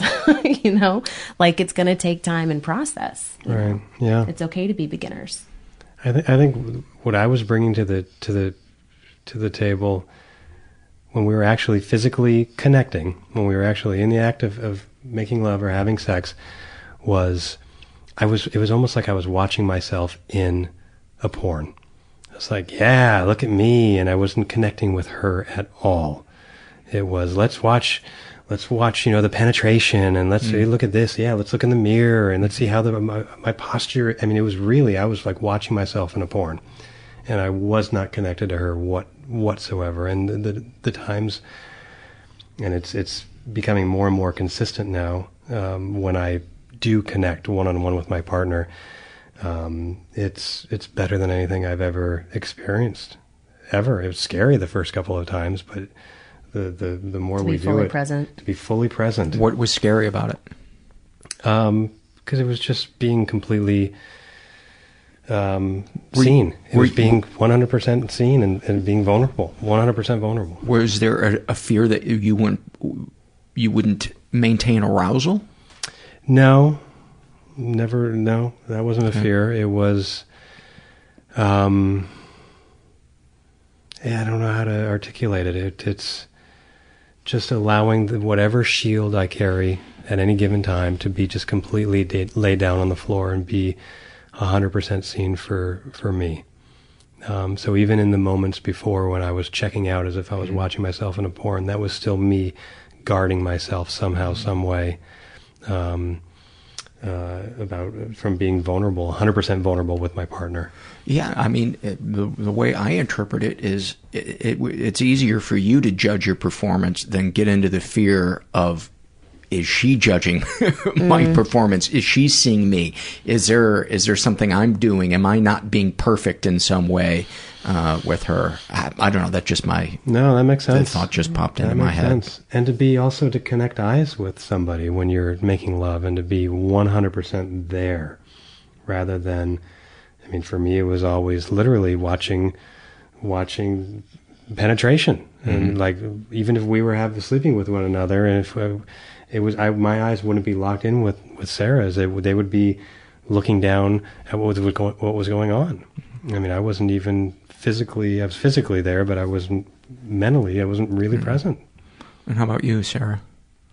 What's the question again? Uh, just uh, talking about navigating this, uh, you know, this Yeah. this intimacy thing. Um, Um, I mean, definitely, you know that that came through. Um, it's it is becoming more evident, like when we're really both fully present, and it bothered me, but I don't think I really had language for it. You know, previous in our relationship early on, when you know he was, as he just said, like had his shield up, and I'm sure there was like performic you know, pressure I put on myself too. You know, am I thin enough? Does this lingerie fit okay? You know, it, all of that kind of stuff. You know, the performance um, presentation aspect. was the eye contact uncomfortable for you uh, in the, Early in the on, beginning? yeah. Talk talk about that. Um, I mean, it's just the most. It's intense. It's so intense. It's so intense. There's no escape. I think because in our lives we have always had an exit route. Could be isolating, could be pornography, could be whatever. But Mhm. yeah, when you're in bed and you're laying with somebody Uh-huh. looking to each other, there's no place to go. no place and and it's it is scary to be seen you know there's no persona you can have if you're really trying to connect with someone in that way. Um, because in that in that sense it's soul to soul. And to be really fully seen is just i think that's the most radical act you know anyone could experience truly. You know we think the, the acting out stuff is radical you know but i i mean the true in the moment presentness of just loving someone as fully as you possibly can in that moment it's it's amazing and it's letting radical. them fully see you. Yeah. sharing your vulnerabilities Mhm. with them, sharing Mhm. you know things from your past Mhm. with them, Mhm. letting them know what scares you, what hurts you, yeah mm-hmm. having the difficult conversations that you know it, it really hurt my feelings when Mhm. you know I asked you to do this and you said you were going to do it and then you didn't, Mm-hmm. and that to me is all a part of the foundation of Yes. Healthy sex. So many Mhm. things that have nothing to do with sex. sex starts in the kitchen right Yeah. so or, or, Sex as, starts or with- as, as an old therapist said, it's all about sex. Yeah. I mean, it's all about sex. We even that's what our sex therapist says Yeah. Yeah. Well, they got into the right field then. um well and so that that was my thing you know in this conversation about about sex you know um the me learning how to not shut down how to write a new narrative how to rewire my mind in that way um and then he's brought his own his own sexual shame to our relationship too which is really his i mean you can talk about it if you want to i mean the results of your past Oh gosh. Yeah. I mean, I, yeah. I don't. Well, well a- because that's We can that's edit- a big we can part. edit it out if you- okay. if I mean, like. I, I've never shared this with you. I've never Mhm. shared it in our in our. in You our- shared it with me personally. Oh yes, Yeah. I did. Yes, I did. Yeah. um, I my wiring said I was, I, I, you know, I was so bad, I was so wrong. All I wanted to do was fit in growing up.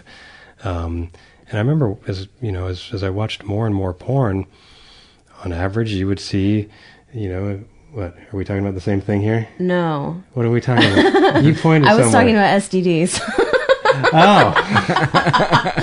That's, what you shared with me. That's a whole different story. Right. On to a lighter subject. Yes, a much lighter subject. no, yeah, actually, it wasn't what she's referring to. It wasn't until I, I got sober that I um, came down with my first STD. Go figure. It happened after I stopped acting out. It decided to show up, and, and it's just a nice. and you meant uh, sober from acting out. Yes. Yeah. Mm-hmm. Yeah. Um, and it was a reminder of what life was like. Um, and I had to be honest. I can't. I mean, I, I mean, the shame that came along with that wanted me to lie about it, wanted me to cover it up however I could cover it up. But I got to be honest. Um, you know, what's the saying? Speak your truth and don't run away. And uh, that's that's me being vulnerable and saying, okay, this is me, and and and reminding myself that I'm you know, I'm not the only person in the world with with an STD. Um, It's, but yet my my thinking tries to tell me that the shame tries to say you are the only person in the world that's got this. And How terrifying was that conversation with Sarah the first time? you're smiling like you remember. I do remember. Well, please share it. I mean, it, I it, I remember it being terrifying, but that's all I really remember about it.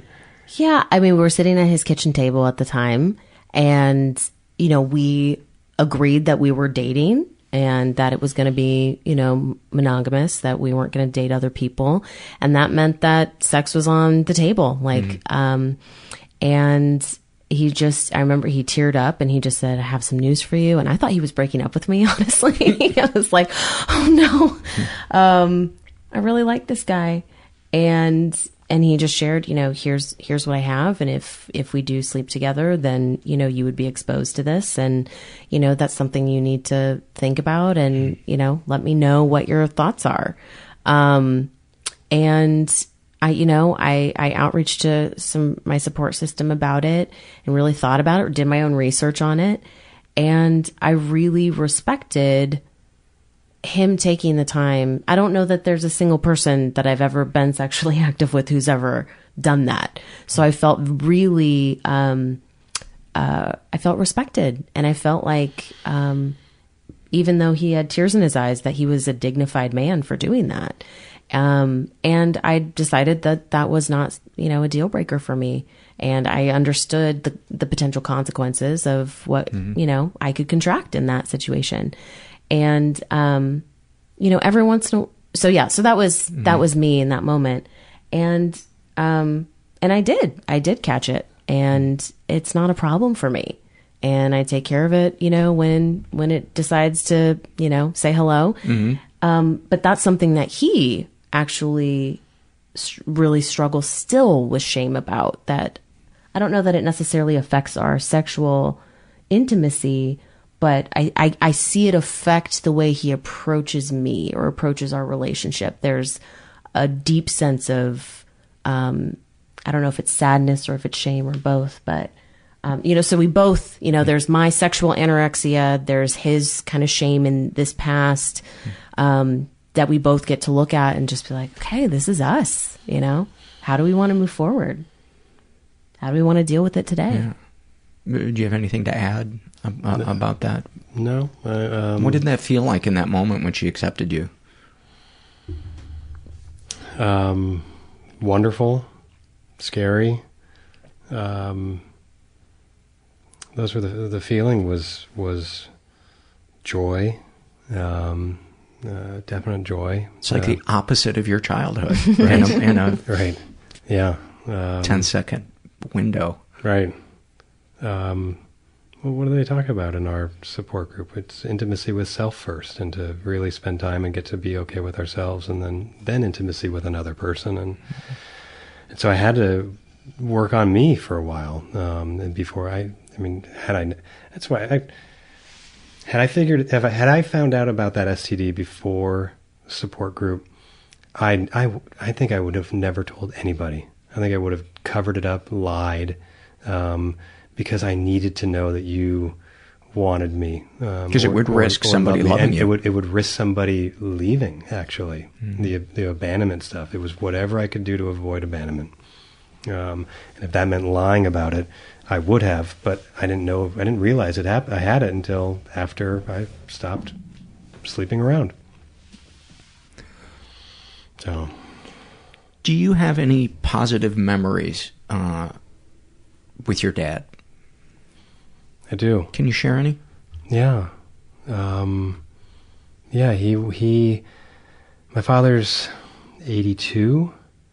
Um, when he was 62, he got into um, treatment.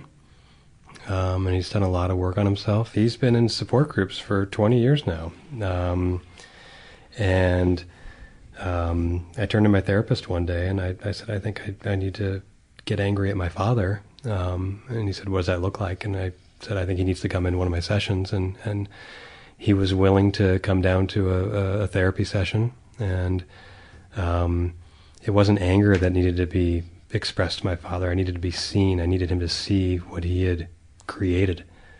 Um, and it was after one of the sessions that the therapist asked if uh, I would let um, him hold me.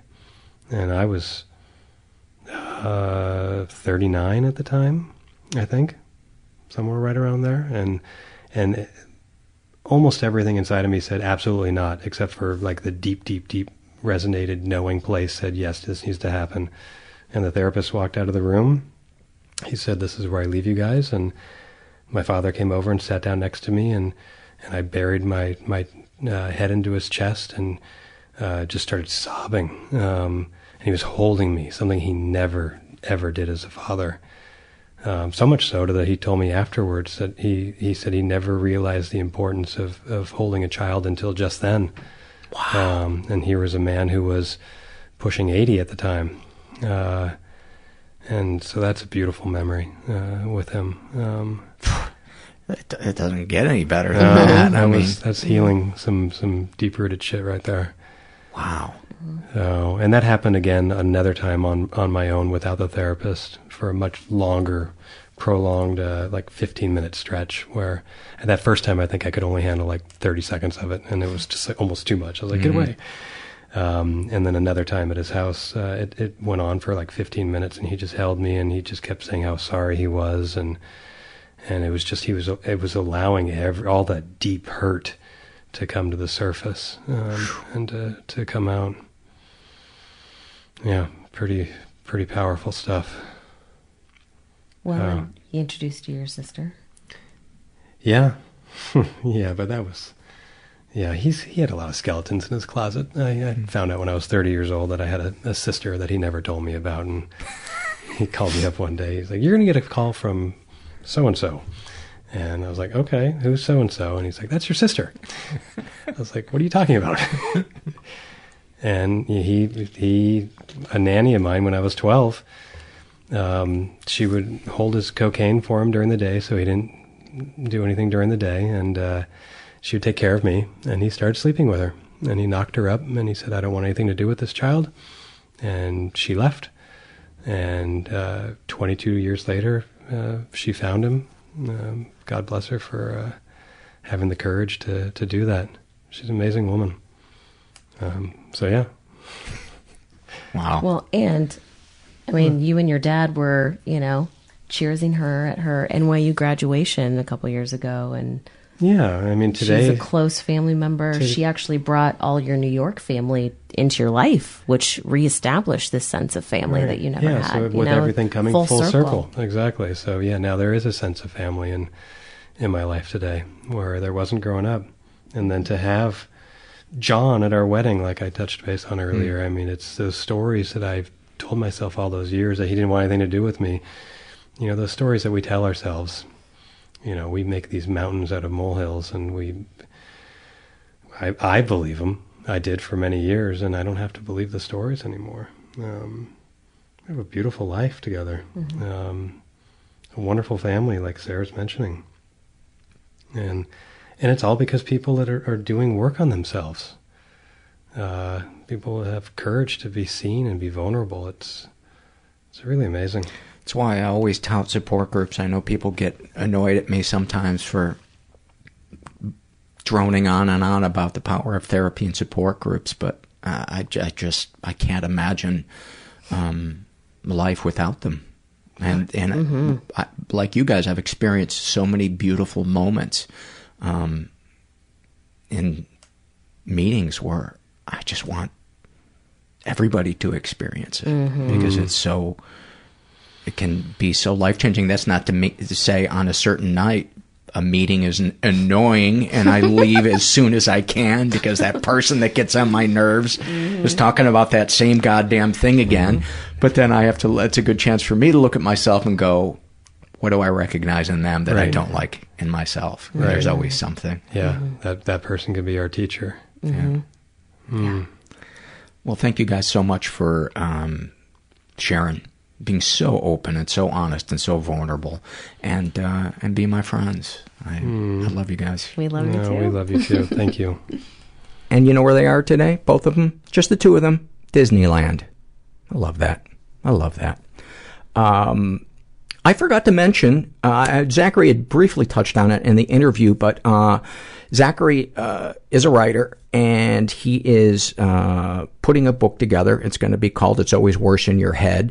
And he has a landing page for it uh, to keep you updated on uh, the progress of it, or if you want to know about it, or you want to ask him questions about anything.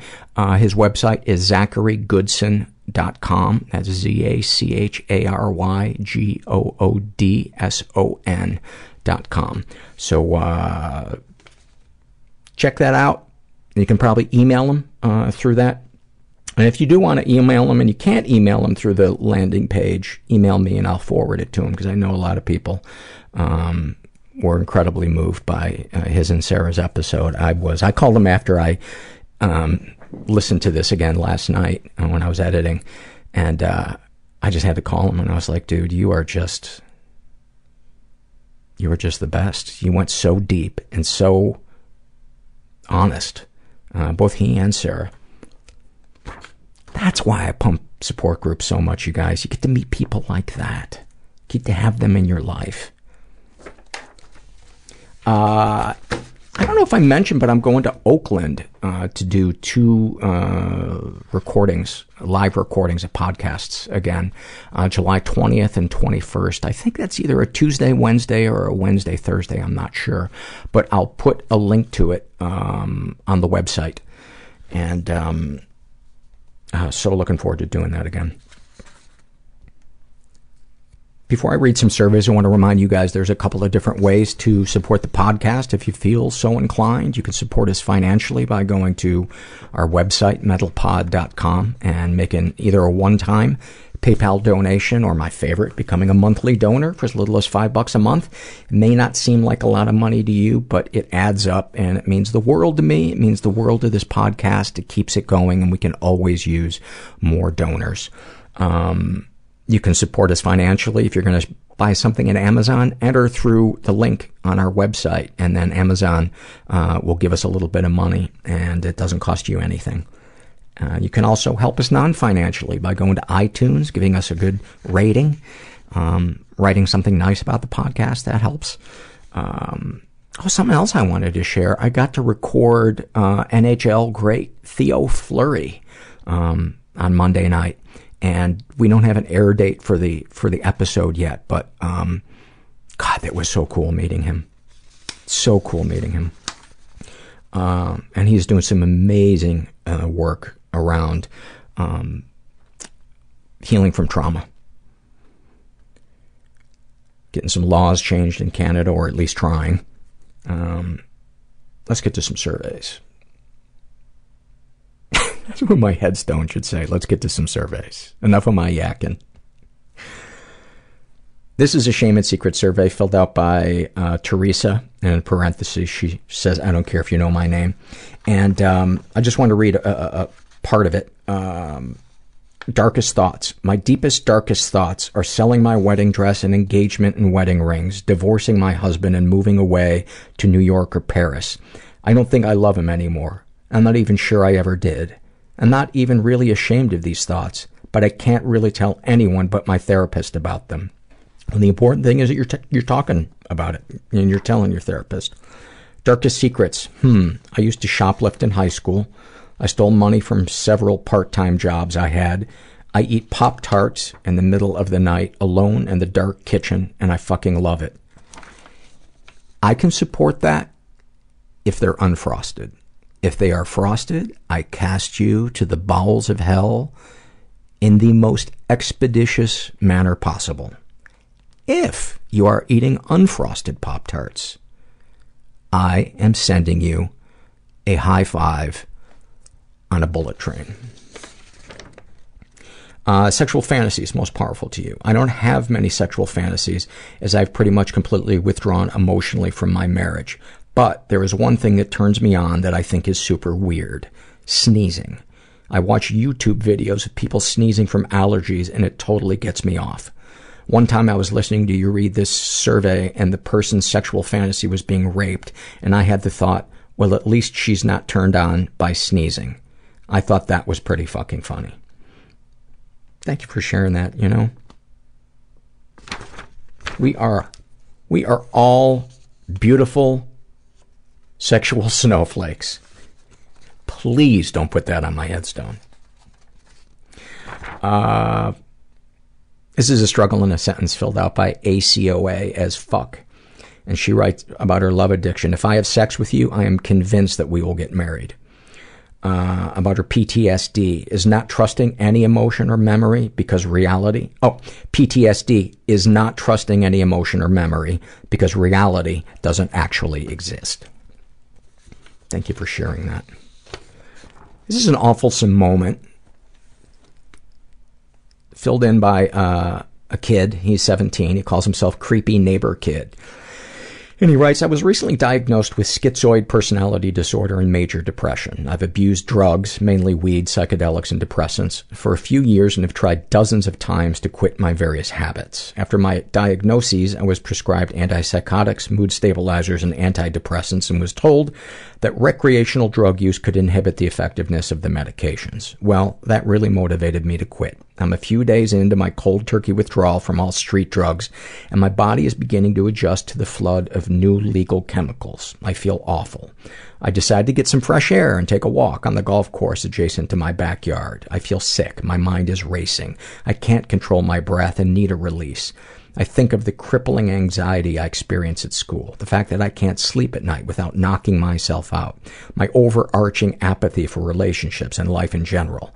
I realize that this is usually the point where I run to drugs to stop the pacing and the madness, but that option is no longer available. This realization setting in, I remove my jacket, bunch it up, and begin to yell, fuck, fuck, fuck, into it repeatedly. I do this for several minutes and my throat starts to hurt. I'm nearing my backyard now, having walked around the perimeter of the golf course, still yelling fuck into my jacket, when I see three young girls who live next door and their mother standing in shock about 15 feet away. I remove the jacket from my face and briefly, briefly raise my hand in recognition, then hurry into my house. In the moment, I just wanted to get inside, but looking back on it, I realize how bizarre I must have looked. I think I'll just stay inside for a while so as not to frighten the mentally stable. God, I'm weird. You are so not weird. You are a beautiful, sensitive kid who lives in a scary world littered with people and caregivers who don't understand emotions.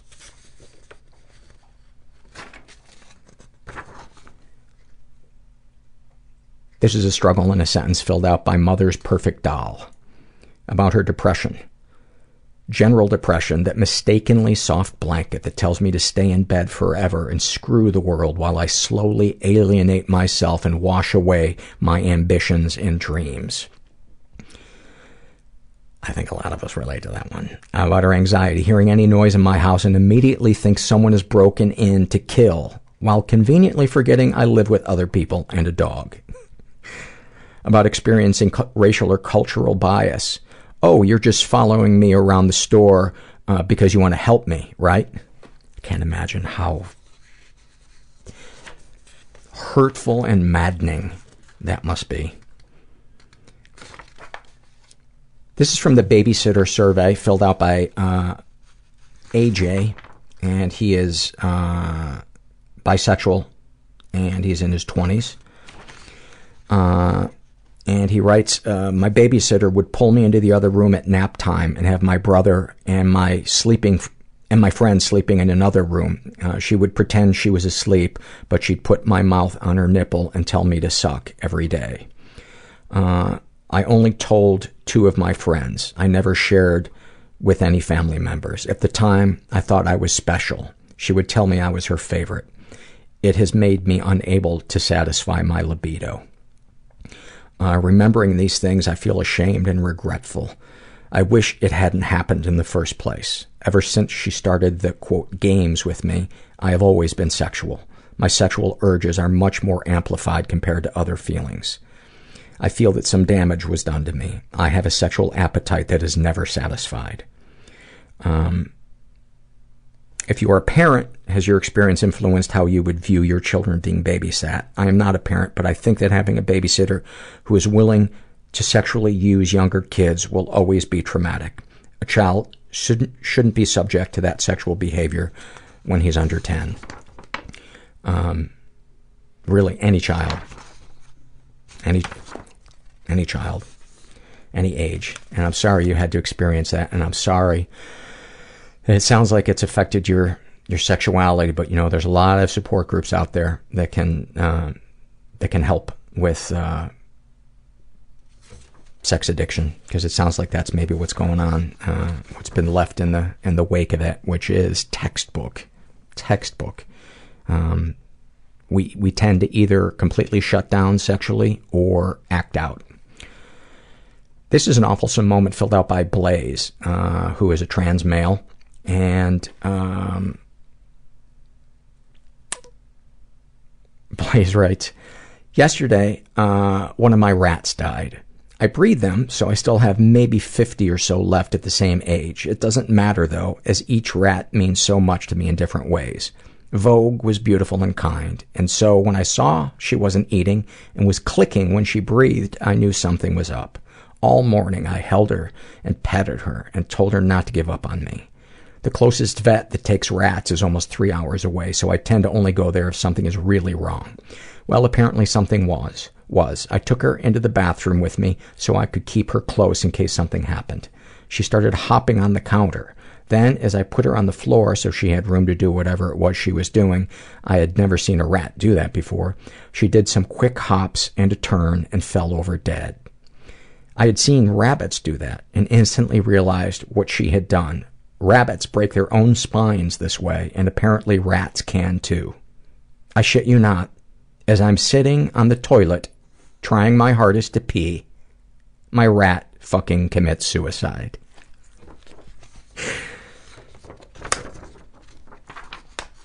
Oh, I love you guys. I love you guys. This is a struggle in a sentence filled out by Girl Interrupted, and she writes about her anxiety. Backing out of my driveway every morning, watching the garage door close, thinking, this is the last time I'll ever see this. I'll never get to go home again. About her anorexia. The feeling of hunger is no longer hunger, it's excitement. Every calorie I don't eat is a victory. Snapshot from her life. Sitting with a box of Ziploc bags and too much food, chewing each bite until it's liquid, then spitting into the bag. Every time I don't swallow it, my heart rate increases. Each bite I spit out is a victory, something to be celebrated. The bags uh, hide in the bottom of my trash can until it's early morning and I can dispose of them safely without being seen. I hope you get help for that. I hope you get help for that. Sending you some love. I bet there was so much pain underneath that. All that anxiety and that wanting to control. Sending you love. This is a shame and secret survey filled out by a woman who calls herself 99 Problems, but Herbert's Butthole Ain't One. well, you clearly don't have to bathe Herbert. Or, or check his ass when he comes in from the yard because his asshole can be a problem. Uh, let's see. She is straight, Uh, she qualifies, but will accommodate whatever needs to be done. You want me to fuck a girl? Sure. Uh, she's in her 20s, was raised in a slightly dysfunctional environment. Uh, she writes, if your mother is a volatile, borderline narcissist who can land insults with such, with such pre- precision to mortally wound your eight-year-old psyche and your dad just sits by and takes more shifts to get out of the house, how do I morph this into not a data point for understanding, but another tool to minimize my own pain. Think I've got a chance? Question mark. I'm not sure what that last thing about the data point meant, but um, she has been the victim of sexual abuse and reported it, and also some stuff happened, but she doesn't know if it counts. Uh, she writes, I was raped in textbook rapey, date rapey terms and reported it but didn't see justice because he was a quote good guy. Boy, I'm sure you guys all read uh, that that thing um, that the the victim impact statement that the um, Stanford uh, college woman read to her rapist after he was convicted and giving given a unbelievably light sentence, basically no sentence. Um, but you know what? It does seem like this could be a touchstone for change because it has gone so viral. Anyway, I digress. If you haven't read that, just Google um, Stanford, um, I guess rape victim, Stanford rape victim statement, and it'll it'll come up. It's one of the most profound, heartbreaking, but also uh, inspiring things that I've that I've ever read. Um, anyways, but didn't see justice because he, he was a quote good guy. I believe that too. He is a good guy, mostly. We all fuck up. I've been with partners who have taken advantage of my low self-esteem in order to objectify me. I'm always surprised if I receive a compliment from someone with whom I'm having sex or if he holds my hand in public. I don't know if things like having rough anal sex when we're drunk and he knows I don't like anal counts. I'd say it does. I don't know if grabbing my boob and commenting on how small it is in front of people is sexual abuse or not. I, I don't know whether it's sexual abuse, but it's fucking abuse. Um, I don't know if it's sexual abuse if I feel like I'm the easiest person in the world to lay because I haven't a goddamn shred of self-respect, so I'll fuck you because you're a warm body and I'm essentially always drunk on your attention.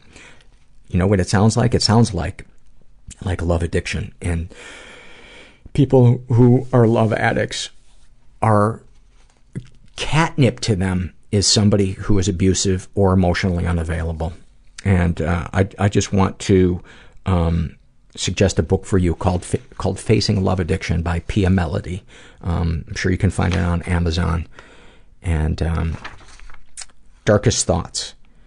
Oh, um, any positive experience with the abuser? Oh my god, I love him sometimes. There have been several time, several, it says hymns who've earned, who've hurt me. Oh, auto spell. But also who've earned my love. I love them all still, but the aftermath makes me seem rosy, and I fucking can't forgive myself for being spineless, and I have such disgust for me. If you are a love addict, there is no point in hating yourself. It's like the alcoholic hating themselves for drinking. You need help. You cannot do it on your own. Addiction is too powerful to, to battle on your own. Darkest thoughts. Um, I want to die. I fucking dream of launching out of windows or lately off of bridges over the interstate. Uh, she has Windows capitalized, and if you're talking about the Windows operating system, that's perfectly healthy to want out of that fucking operating system. Uh, I'm assuming that you mean the window window. Sometimes the fantasy morphs into how I survived and am in hospital and my current boyfriend shows up and is so sweet and protective and I'm taken care of. Man, I hear that fantasy from so many people. Um, you just heard it from Zachary talking about uh, the thing with his the fantasy about his dad. Darkest secrets. I don't think any of what I have to say or my feelings or reactions are valid. I can watch my behaviors go completely against my innermost dialogue. I hear myself saying, please don't do this. Have a shred of fucking dignity and don't see him again. Don't let him say those things. Don't let him be this mean. But I'll think that and text, uh, sure, see you tonight, or apologize for being difficult because I'm sure my reactions to your fear response, including aggressions, are hard for you. Even as I type this now, I know, I know, I know it's fucked up, and yet I cannot stop myself. I feel like I need to go through all of it for 10 minutes of affection at the end. Yes, that is love addiction. That is love addiction, and it is every bit as serious and deadly as any other addiction. People kill themselves over love addiction. Um, they put themselves in danger over love addiction. Um,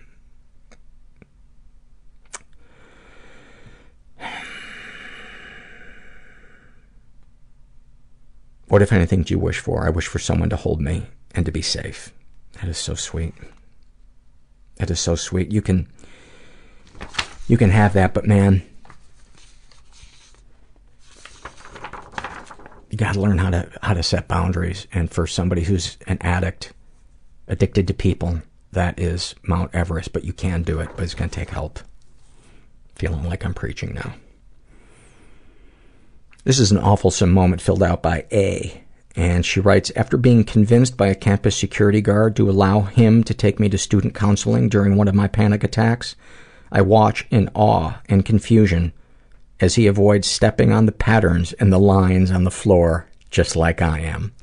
That's pretty awesome.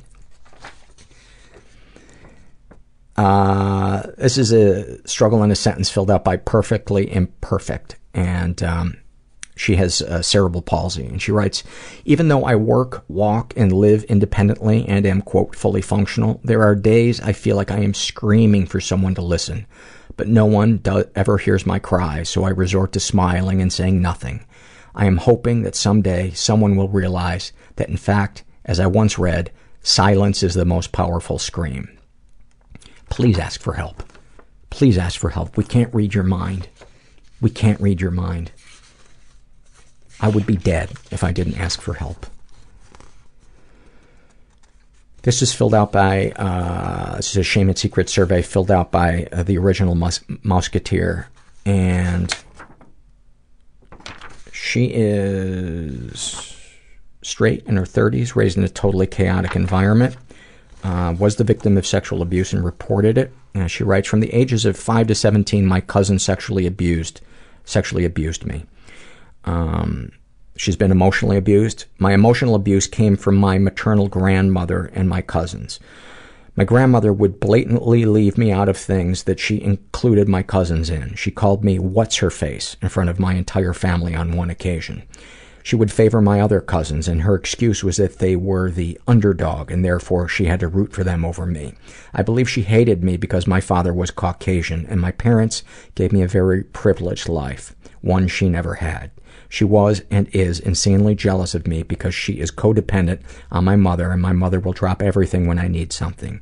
She took that as abandonment and I was the reason for it. My entire life, she would mumble degrading things to me under her breath, i.e., why don't you go live with your father? My parents are divorced. And when I would get angry and yell back at her, I would get in trouble for being disrespectful. When I would tell my mom what she said to me, my grandmother would claim she didn't say a word and my mother would believe her. I got in trouble a lot for disrespecting my grandmother. I was often the laughing stock of the family and definitely the black sheep. I know they hate me because I've always been a better person than them. I believe they hate me because they wish they could be me. Any positive experiences with your abusers? I can't pinpoint any positive experiences I've had with my sexual abuser. What complicated my feelings about him was the fact that I really liked his brothers and his girlfriend. With my emotional abuser, I did have positive, mom- positive moments with her, but always saw them as anomalies. I was happy when they showed up, but never spent time dwelling on them because I knew tomorrow she would be back to being an abuser. Darkest thoughts. On bad days, I want to disappear and leave everyone and everything behind to start a new life someplace where no one knows who I am. I like the idea of recreating my life and taking back the control that was stolen from me in my childhood. Man, we all, well, I shouldn't say we all, but so many of us have that bl- blank slate fantasy. That's starting over.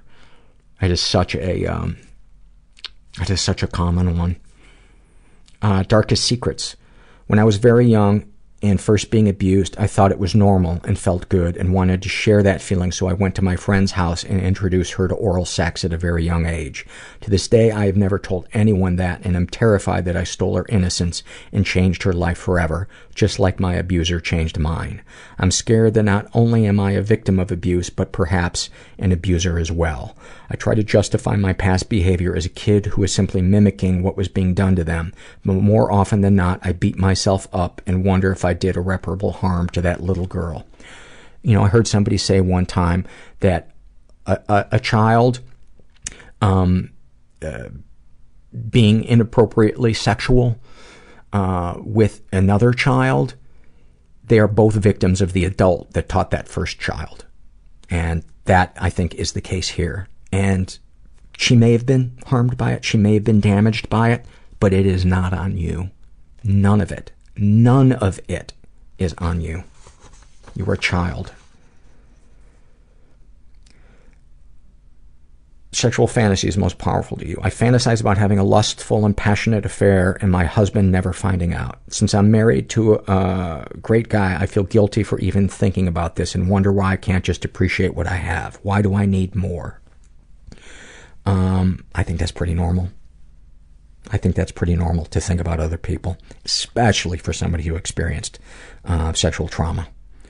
Uh, intimacy is terrifying for people who've experienced trauma, especially sexual trauma. What, if anything, we'd like to say to someone you haven't been able to? I want to look my mother in the eyes and say, You didn't protect me. What, if anything, do you wish for? I wish for peace within my heart. I wish for a day without emotional pain.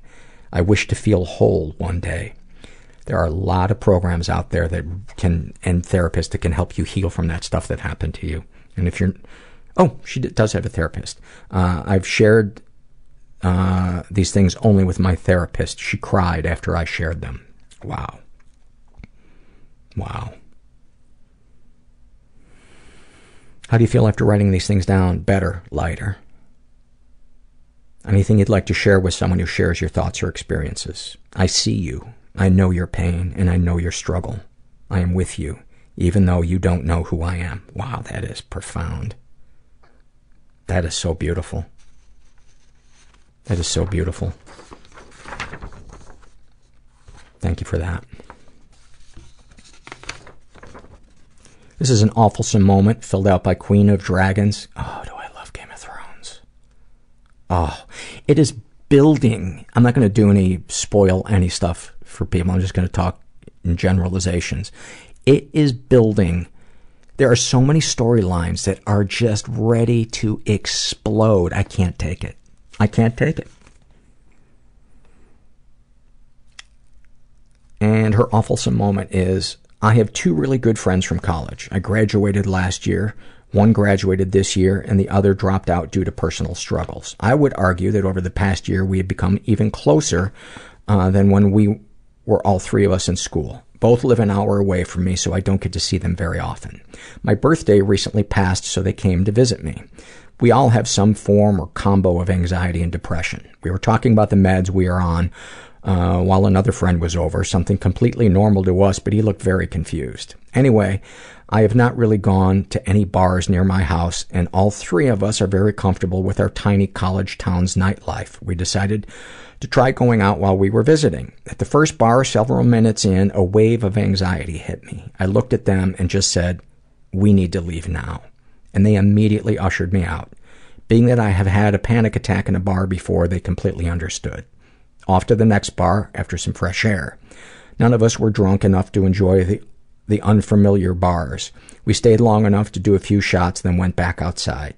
They recognized I was on edge and asked what I wanted to do. I told them I felt bad because I knew they really wanted to be at bars, and I did too. I just couldn't handle it that night. They said it was decision time, so I said, honestly, I just want some pizza and a bowl right now. I laughed. They did too. But they nodded and ushered me in the right direction. We stopped at a pizza place on the way back and smoked in my tiny apartment. It was the best night I've had in a while. Thank you for that.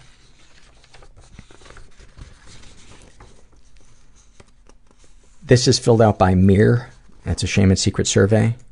She's bisexual in her 20s, was raised in a pretty dysfunctional environment. Uh, she only filled out part of the survey. She's never been sexually abused, uh, but she has been emotionally abused. She writes, I will never forget the time that I was on the phone with my mother, hearing her revving the engine and screaming that she was going to kill herself because of me. Or the time that I caught her with a blade at her wrist and claiming that it was my fault that she had to do it. I resent her for this, and I doubt I can ever forgive her. She finds her behavior poetic. It's just plain abuse.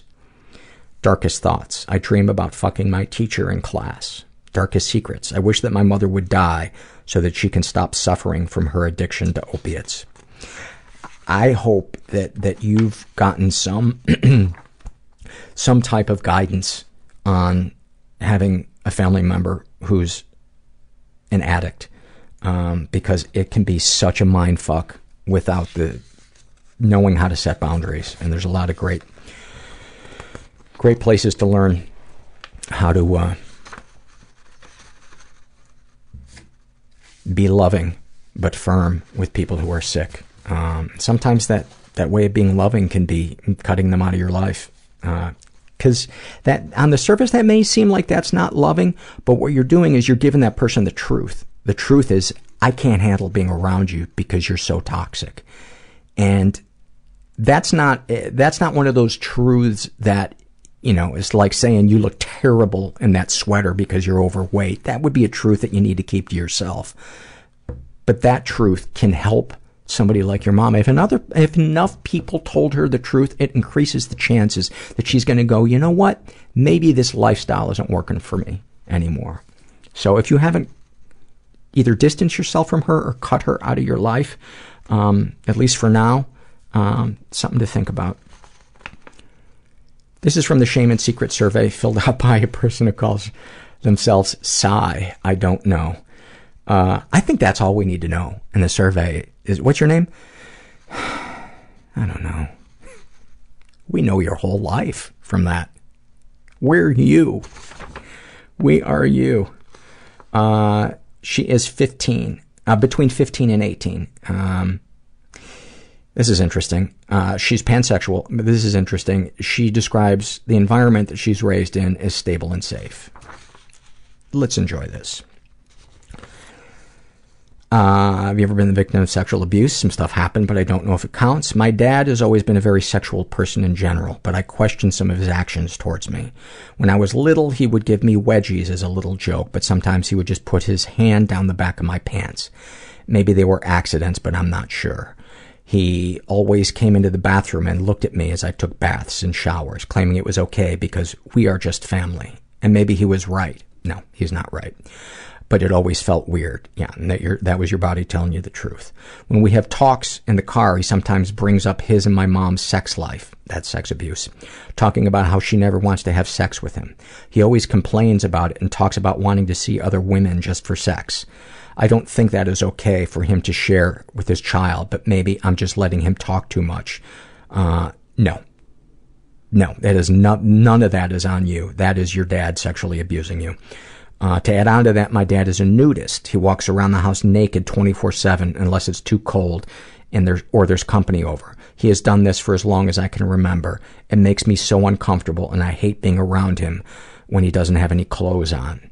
The worst part is, maybe this is awfulsome, that uh, she put, maybe this is awfulsome, that everything down there is pierced. Yeah. So every time he walks around, I can hear the annoying ass jingle and clinks of his piercings. Sounds silly, but it has become haunting. That is not silly. This is tragic. Sounds silly, but it has become haunting, and I want to plug my ears and scream every time I hear it as he walks past my bedroom door. It doesn't help that he plays with himself all the time, right in front of me and my mom. Let, let that fucking soak in for a second. I mean, that is. The police need to be fucking called. Child Protective Services needs to be called. That is jail time we're talking. And you know what breaks my heart about this is it and I don't I, I always hate comparing people's experiences, but a child that's being um, molested, at least that lasts for that day 10 minutes, a half hour, whatever, how long. This is all day, every fucking day. You have to look at this guy. And what he's doing is that, that is violence. He not, your dad may not realize it, but that is anger. He's expressing anger because he doesn't give a fuck what you want.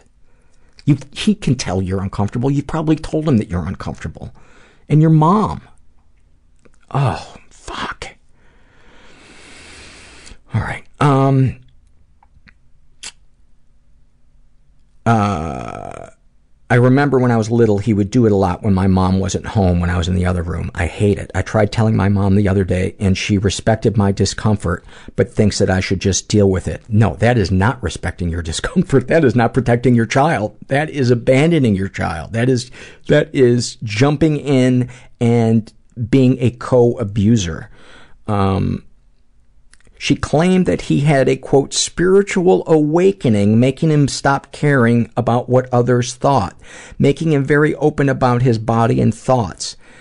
She thinks he doesn't mean any harm, and I think that's a little too, that's a little too, but I'm not really sure. And I think that a little too, but I'm not really sure. Um, what your father's doing is the exact opposite of a spiritual awakening. A spiritual awakening, in my opinion, is when we become more attuned to what other people are feeling. We begin to leave, lead a more principled life, even when it doesn't feel good or convenient to us. And your dad is doing just the opposite. He's exploiting his child, and he's fucking camouflaging it as he's he's a a nudist um, and I'm not saying that people that go to nudist things, I'm not saying that there's anything wrong with this. I'm talking about your, this situation with your dad. I can't wait to move out of here. I thought about telling my therapist, but after talking to my mom, she said to specifically not talk about it because my dad could be sent to jail or something. I'm not sure what to do. Overall, he is very supportive of me. No, he's not. He, that is his, his, uh, whatever you want to call it. That is how he gets away with what he's getting away with. He's doing that stuff so that he can keep getting away with it. Um, it's up to you whether or not to tell your therapist, but if I were a teenage friend of yours and you told me what was happening, I would say tell your fucking therapist. Um, if I was an uncle or a cousin, um, I would probably go to the police. Um, but this is, uh, this is so damaging, what he's doing. Uh, darkest thoughts, killing myself and hurting my friends and family uh, because of it. Uh, I just want to see their faces and see if they actually care. Why wouldn't that be your darkest thought when you live with two parents who don't care about what you feel? Who are denying your emotional reality, which is the exact opposite of what a parent should do. A parent should see their child's emotional reality and help guide them through it.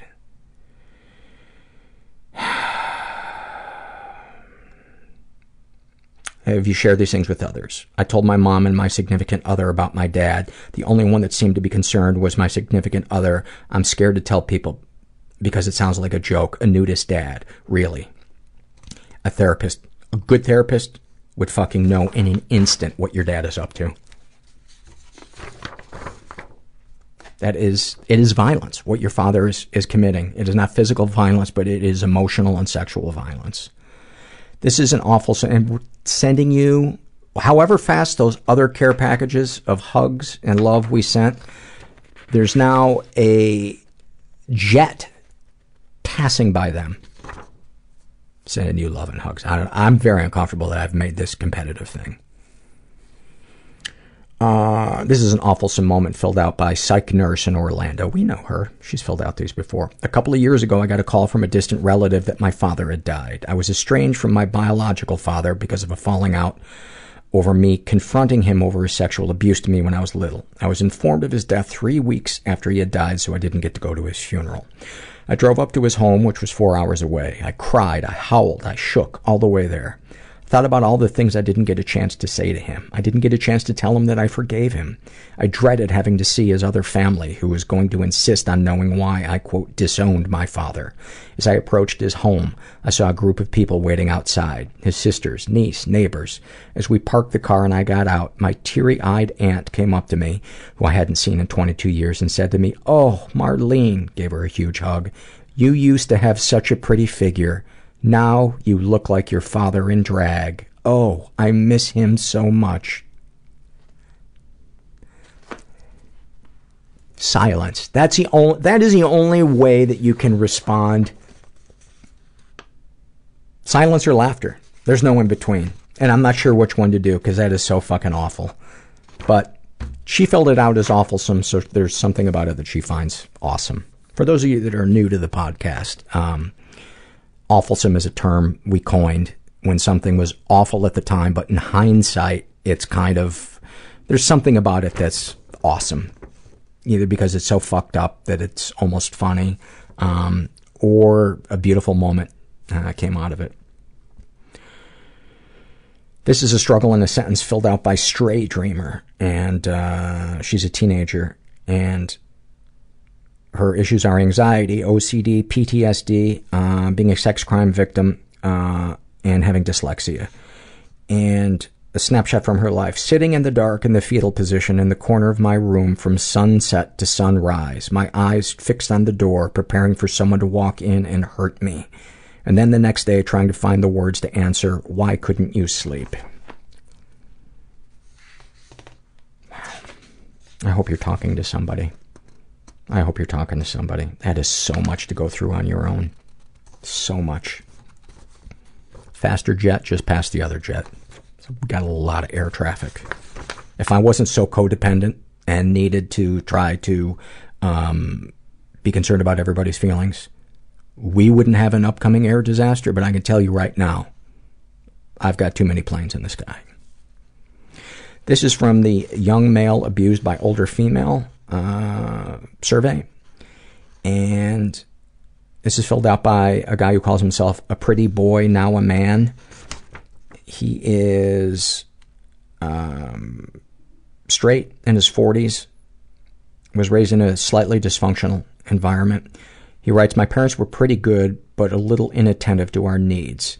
I'm going to therapy for what I thought was ADD, but now really think it was the effects of childhood emotional neglect. Never occurred to me that these sexual encounters were something to be mentioned until now.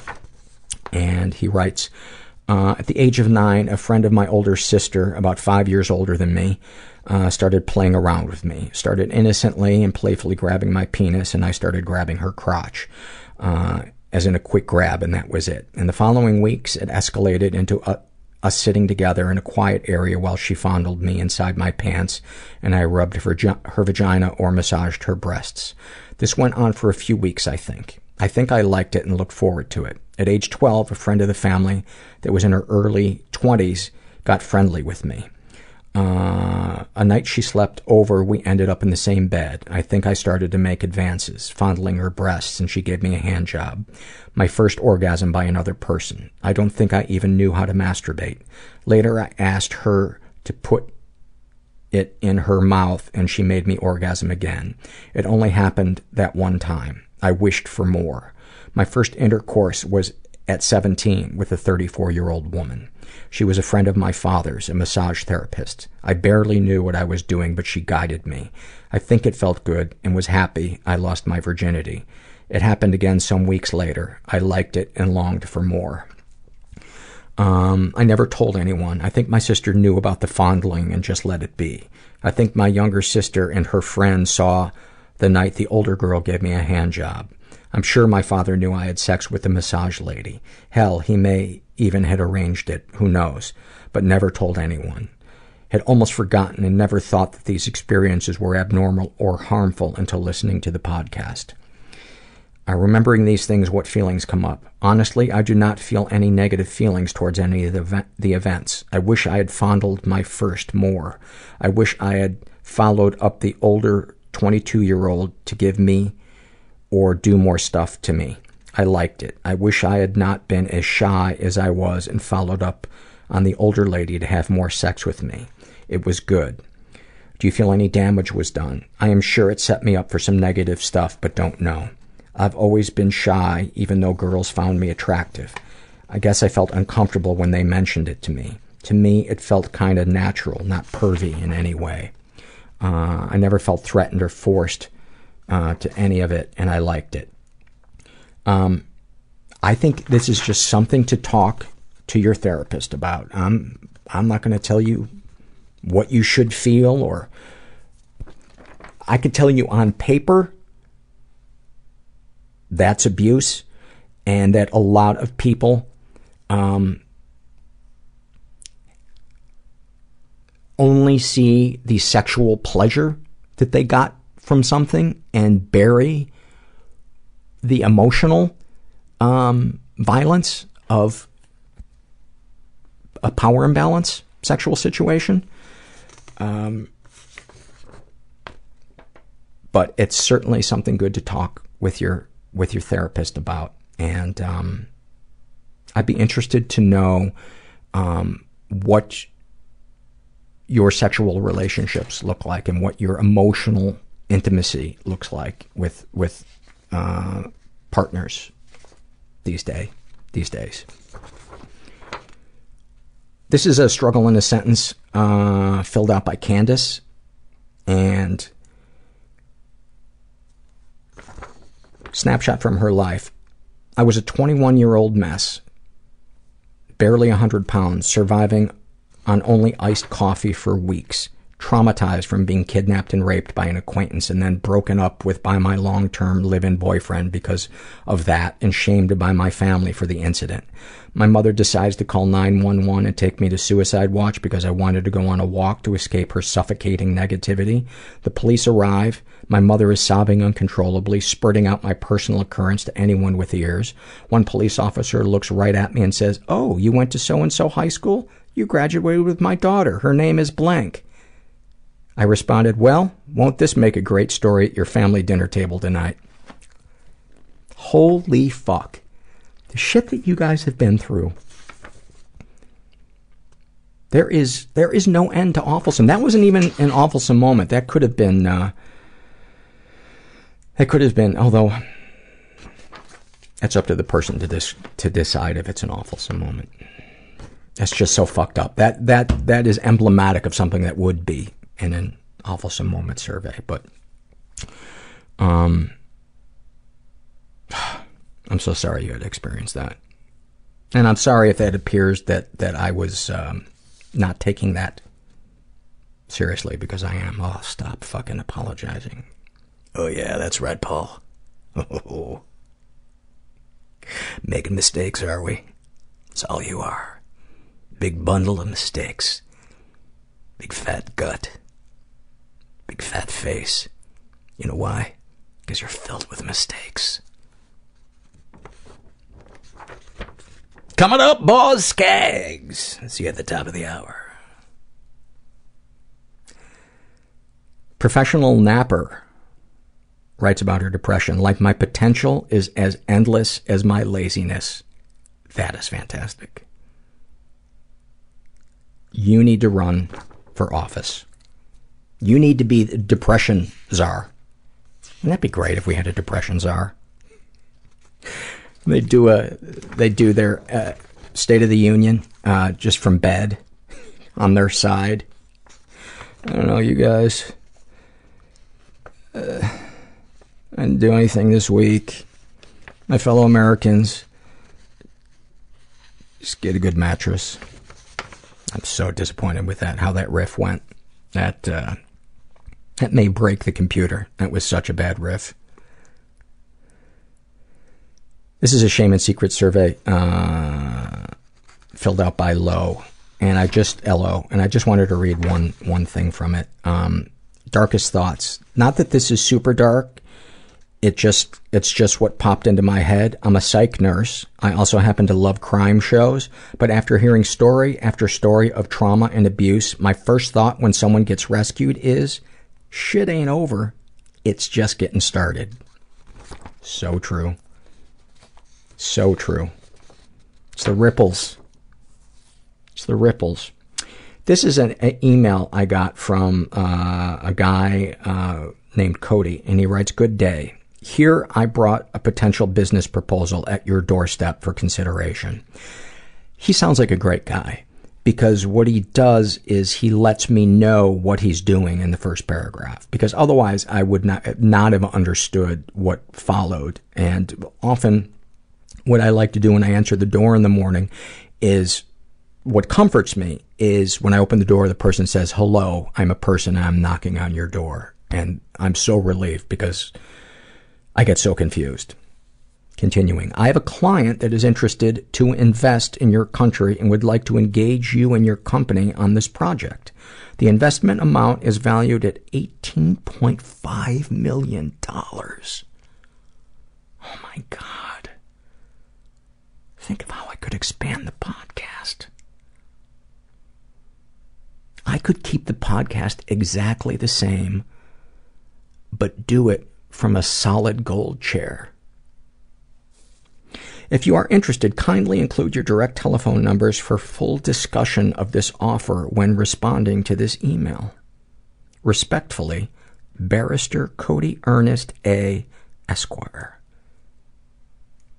I think he's from England, so this is gotta be legitimate.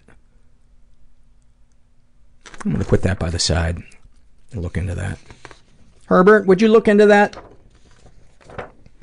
We're giving him new treats, and he has become a monster. He, we keep him up on the butcher block table, and he lives now in front of the butcher block table, just staring at it like, like he lost a girlfriend up there. Like she went to go, you know, I'm just going to run to the bathroom and never came back. That is, that is how he stares at the butcher block table.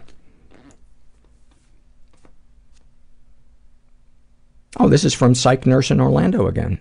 And uh, about her depression, she writes, Even when things are going well, they are still going badly. That is great. About her codependency, sending in my surveys and wanting both to be the most interesting person to have filled out the surveys, as well as someone who isn't a total weirdo freak. Fantastic. Um, and her other issue, I have issues with hearing music when there is no music being played. Besides being a sign that my psychotic depression isn't being properly handled by my medication, it's actually kind of cool. Thank you for that.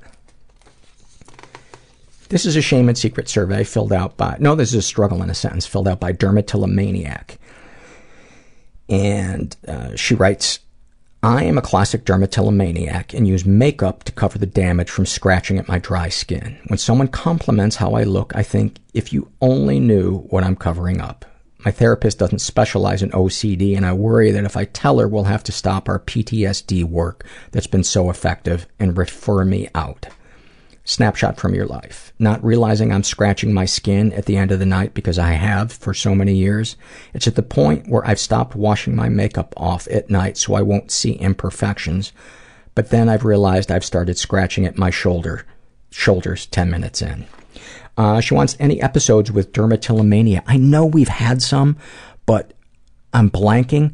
Uh, if there's ever a subject that you want on, uh, you want to listen to a podcast on or read a guest blog on, go to the search box at the website and just type in some keywords. So maybe try typing in dermatillomania or go to the website and, um, and ask, uh, under the thread about podcast discuss the podcast, post that question, and I'm sure some people whose minds haven't been damaged by weed uh, will be able to tell you. This was filled out by Moral Orpheus. I like it. Moral Orpheus. He is, uh, he has borderline personality disorder, and he writes, like playing speed chess with five opponents all of whom I think are better at chess than me, when really they're just throwing shit on the board at me because they don't know how knights work. That's a good one. Thank you for that. Um, any ideas to make the podcast better? Create merch that encourages your listeners to contemplate Herbert's butthole. Um, I actually, if you guys I think a Herbert's Butthole t-shirt is in order. but I don't know what the design would look like because it's got to be something. If you're going to wear it, do you really want to have a big picture of a butthole on your T-shirt? So how do you truly honor Herbert's butthole while it being something that you could wear in public? Maybe you don't care. Maybe you don't care. And Herbert will sign off if there's a treat involved. He is a whore. He is a fucking treat whore. And Ivy could care less about food. She just wants you to tell her she's pretty. They might be in an abusive relationship. I'm going to get them into therapy. This is filled out by Amanda, and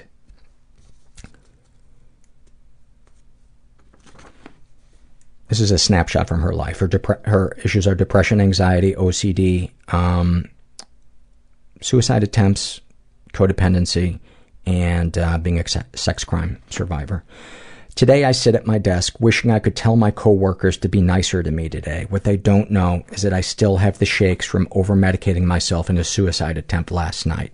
They don't they don't know that I have struggled with depression and suicidal thoughts my entire life, or that last night was the closest I'd ever come to completing the task. The only thing that stopped me was a random message from my ex-husband about a photo someone had posted on Facebook of us in happier times. Maybe there is a God, I thought. I put down the wine and pills and walked out the door, taking a cab to his house, where I spent the night uncontrollably shaking and spasming from the overdose. No one at work knows or suspects that I came so close to ending my life last night. Not for any good reason, except that I felt unloved, unwanted, and unappreciated. I'm gonna guess there's probably a lot of fucking pain down uh, under there, and that's just, that's how it's presenting itself as those feelings. Continuing. I even talked myself, that was kind of obvious, Paul. Ugh, I hate myself. I even talked myself into believing that my young children were better off without me. I want so I want so badly to be one of the normal people who live happy, fulfilling lives and make the best of things rather than what I am, which is an unmotivated person floating from thing to thing and person to person, hoping that along the way I'll find the unconditional love I so desperately need and have never experienced. I wished I could tell them why they should be nice to me today, but they wouldn't understand and I have already screwed up my life enough as it is. Well, first of all, I hope you understand how many of us, like you, there are. We are everywhere. And I guarantee you, there is somebody probably not 200 feet from where you work who feels how you feel, who've experienced some of the things you've experienced, and has probably tried to take their life, and if not, have thought about it. Um, but, like I said to the other listener, nobody's going to know what's going on if you don't start talking. And so, whatever whatever your to-do list is, at the top of that list, put find help. Find somebody to talk to. Maybe a suicide hotline. Maybe a therapy if money's an issue. Google low fee therapy in the name of your town or city. There's a lot of places. Uh, you can call 211 sometimes and they'll let you know what um, local services there are. Um, you can contact the Rape and Incest National Network because you are a, a sex, um, sexual trauma survivor. Uh, and oftentimes you can get free uh, counseling for that. And I would bet that the trauma from that, if it hasn't been dealt with, is um, going to be a big part of healing that's going to need to take place. Um, but you are not your pain. You are not your pain. And you don't have to feel like that forever. Sending you love on a plane that just actually touched wings with the other two. It passed by it. And they're now eating its dust. So I hope you feel good about that, that you are putting other passengers' lives at risk. That's a little too dark, having just read that. I should go back and erase it, but I'm lazy. This is a beautiful happy moment filled out by Sudoku. Sudoku. I think it's Sudoku. Oh, I'm such an. Sudoku brain. I'm either pronouncing it wrong, because it doesn't sound right, or she misspelled it. I'm going to blame her. Uh, here's her happy moment. Lately, I've been feeling rather depressed and have struggled to do anything that requires me to be out of bed. My survival distraction method of late has been to climb into bed after getting home from my full-time job and sit there listening to podcasts and doing sudokus. The kind of behavior always makes me feel so guilty as it leaves my husband to pick up the brunt of the housework, which isn't fair as he also works a full-time job and has to commute much more than me. However, instead of making me feel awful for it, he came home today and told me that he had bought me a present. He pulled out a brand new Pacer pencil, the kind with a little rubber on the end, and said it was to do my Sudoku. Sudoku. My fucking puzzle with. Instead, instead of the crappy blunt pencil I'd been using. It reminded me of how lucky I am to have such a loving, understanding, and patient man in my life who doesn't need me to feel guilty for what I'm going through. God, that is beautiful. That is so beautiful. I'm always amazed by how simple a gift will make my wife cry. It's really. And I forget that. What am I talking about? I don't buy her anything expensive. I don't buy myself anything. Fuck her.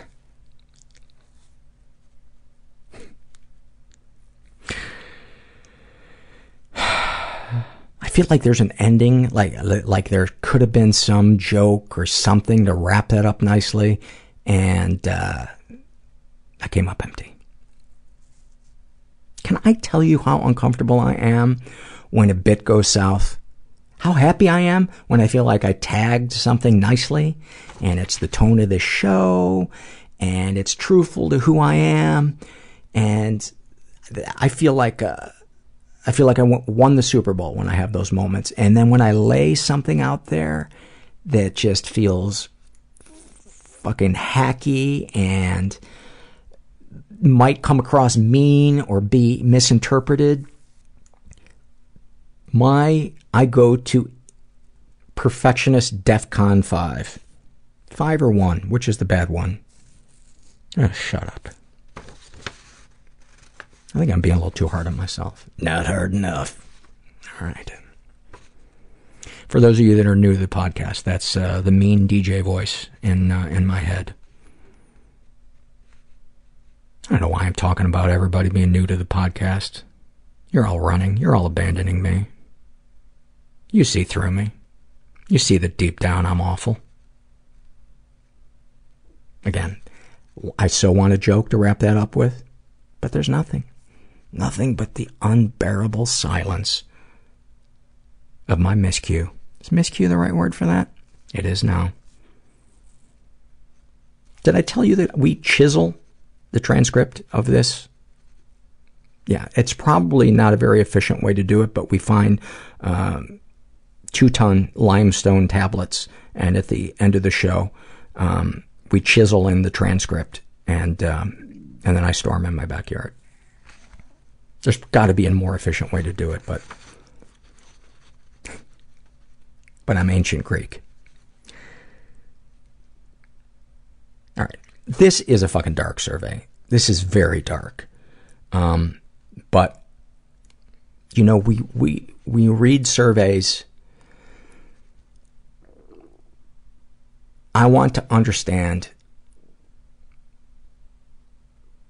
as many people as possible. And I'm just going to read it. I'm just going to read it. Um, this is filled out by a woman who calls herself OK. She's in her 20s. She's bisexual.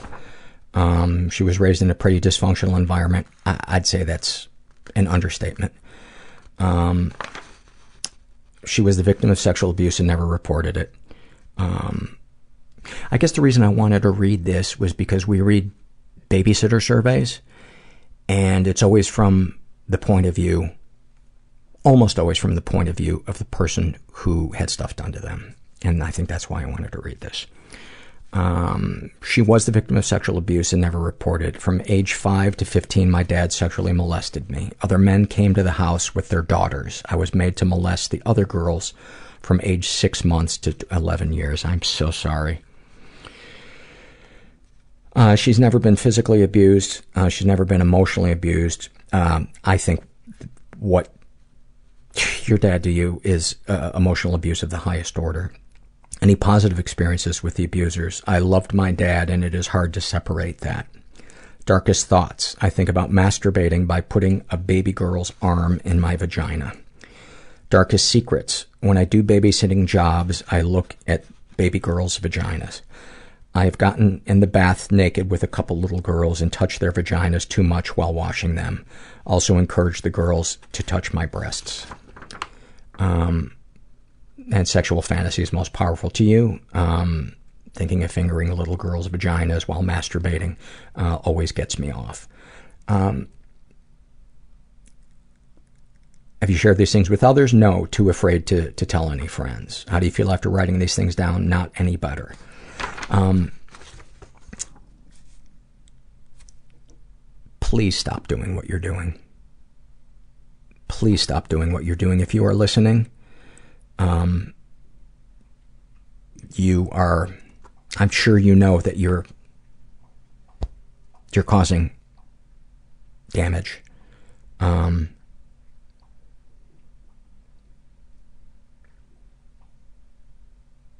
I'm kind of at a loss for words. Um, I have I have so much compassion for what happened to you. Um, but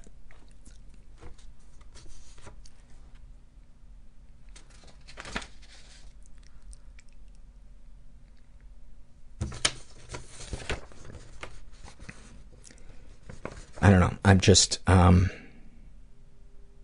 and I wonder if in your mind you it, like what you think about when you're masturbate when you masturbate it, that's nobody else's business. That's that's your own thing. But I think those little girls are going to if they don't know what it is now, it, on some level it is they know. I think they know. And um, I'm sorry I'm spending so much time with this, but it it um, it's so hard to to I don't even know what I want to say. Fucking stop doing that. I want I want to hug the little you that was hurt, but I want to put the adult you in a headlock and drag you out of the, their house. I think that's why I'm so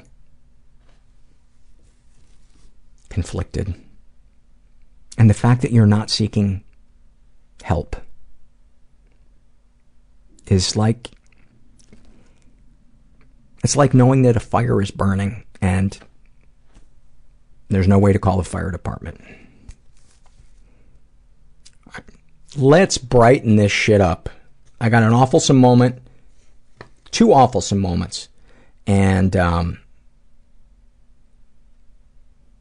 this one is so fucking. I'm the youngest. This is from Living the Dream. Uh, she's in her 40s. I'm the youngest of four kids. When it came my time to be a senior in high school, I was on cloud nine. It was finally my time to be celebrated. I was in a singing and dancing group, and we were having our final concert. Seniors got to sing their own songs and get the spotlight for a while. This was back in the late 80s, and my mother was up in the balcony using a tape recorder so I could hear the concert later. The concert is over. I had my spotlight. Then I went home and hastily rewound the tape player to listen to our song and my name being called to accept my senior certificate. My name is called, a bunch of people cheer, and my mother whispers into the microphone, next time wear a girdle. it is so fucking awfulsome. That is Hall of Fame. That is Hall of Fame. Oh my God. You know, I used, before I started doing this podcast, I thought that hands down, men in our society were the meanest about criticizing women's bodies. And I don't know anymore. I don't know. This is a beautiful, uh, awfulsome moment. I think it's just fucking straight up beautiful. I think it should be a happy moment. And this is filled out by uh, the unlovable daughter. And uh, she's in her 40s. And she writes My parents were very emotionally absent and showed no affection towards me. I was never hugged or kissed or told that I was loved. I was never praised or complimented, and if I ever did anything I was proud of, it was taken away from me with one fell swoop of criticism. One day I was visiting my grandmother in her old age home. She was in the dementia unit.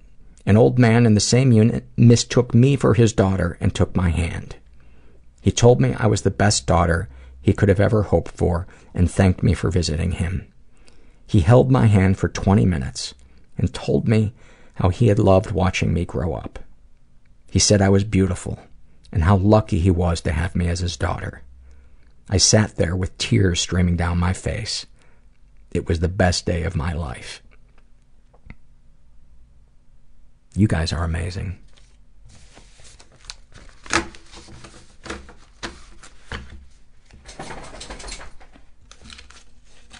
You guys are just amazing. God, the the the vignettes that you share are just so profound. I have the greatest job in the world. I have the greatest job in the world getting to hear this stuff.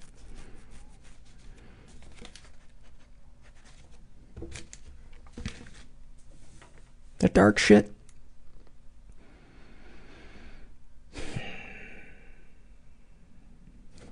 You know, I suppose without the dark shit, the the it would just be cheesy.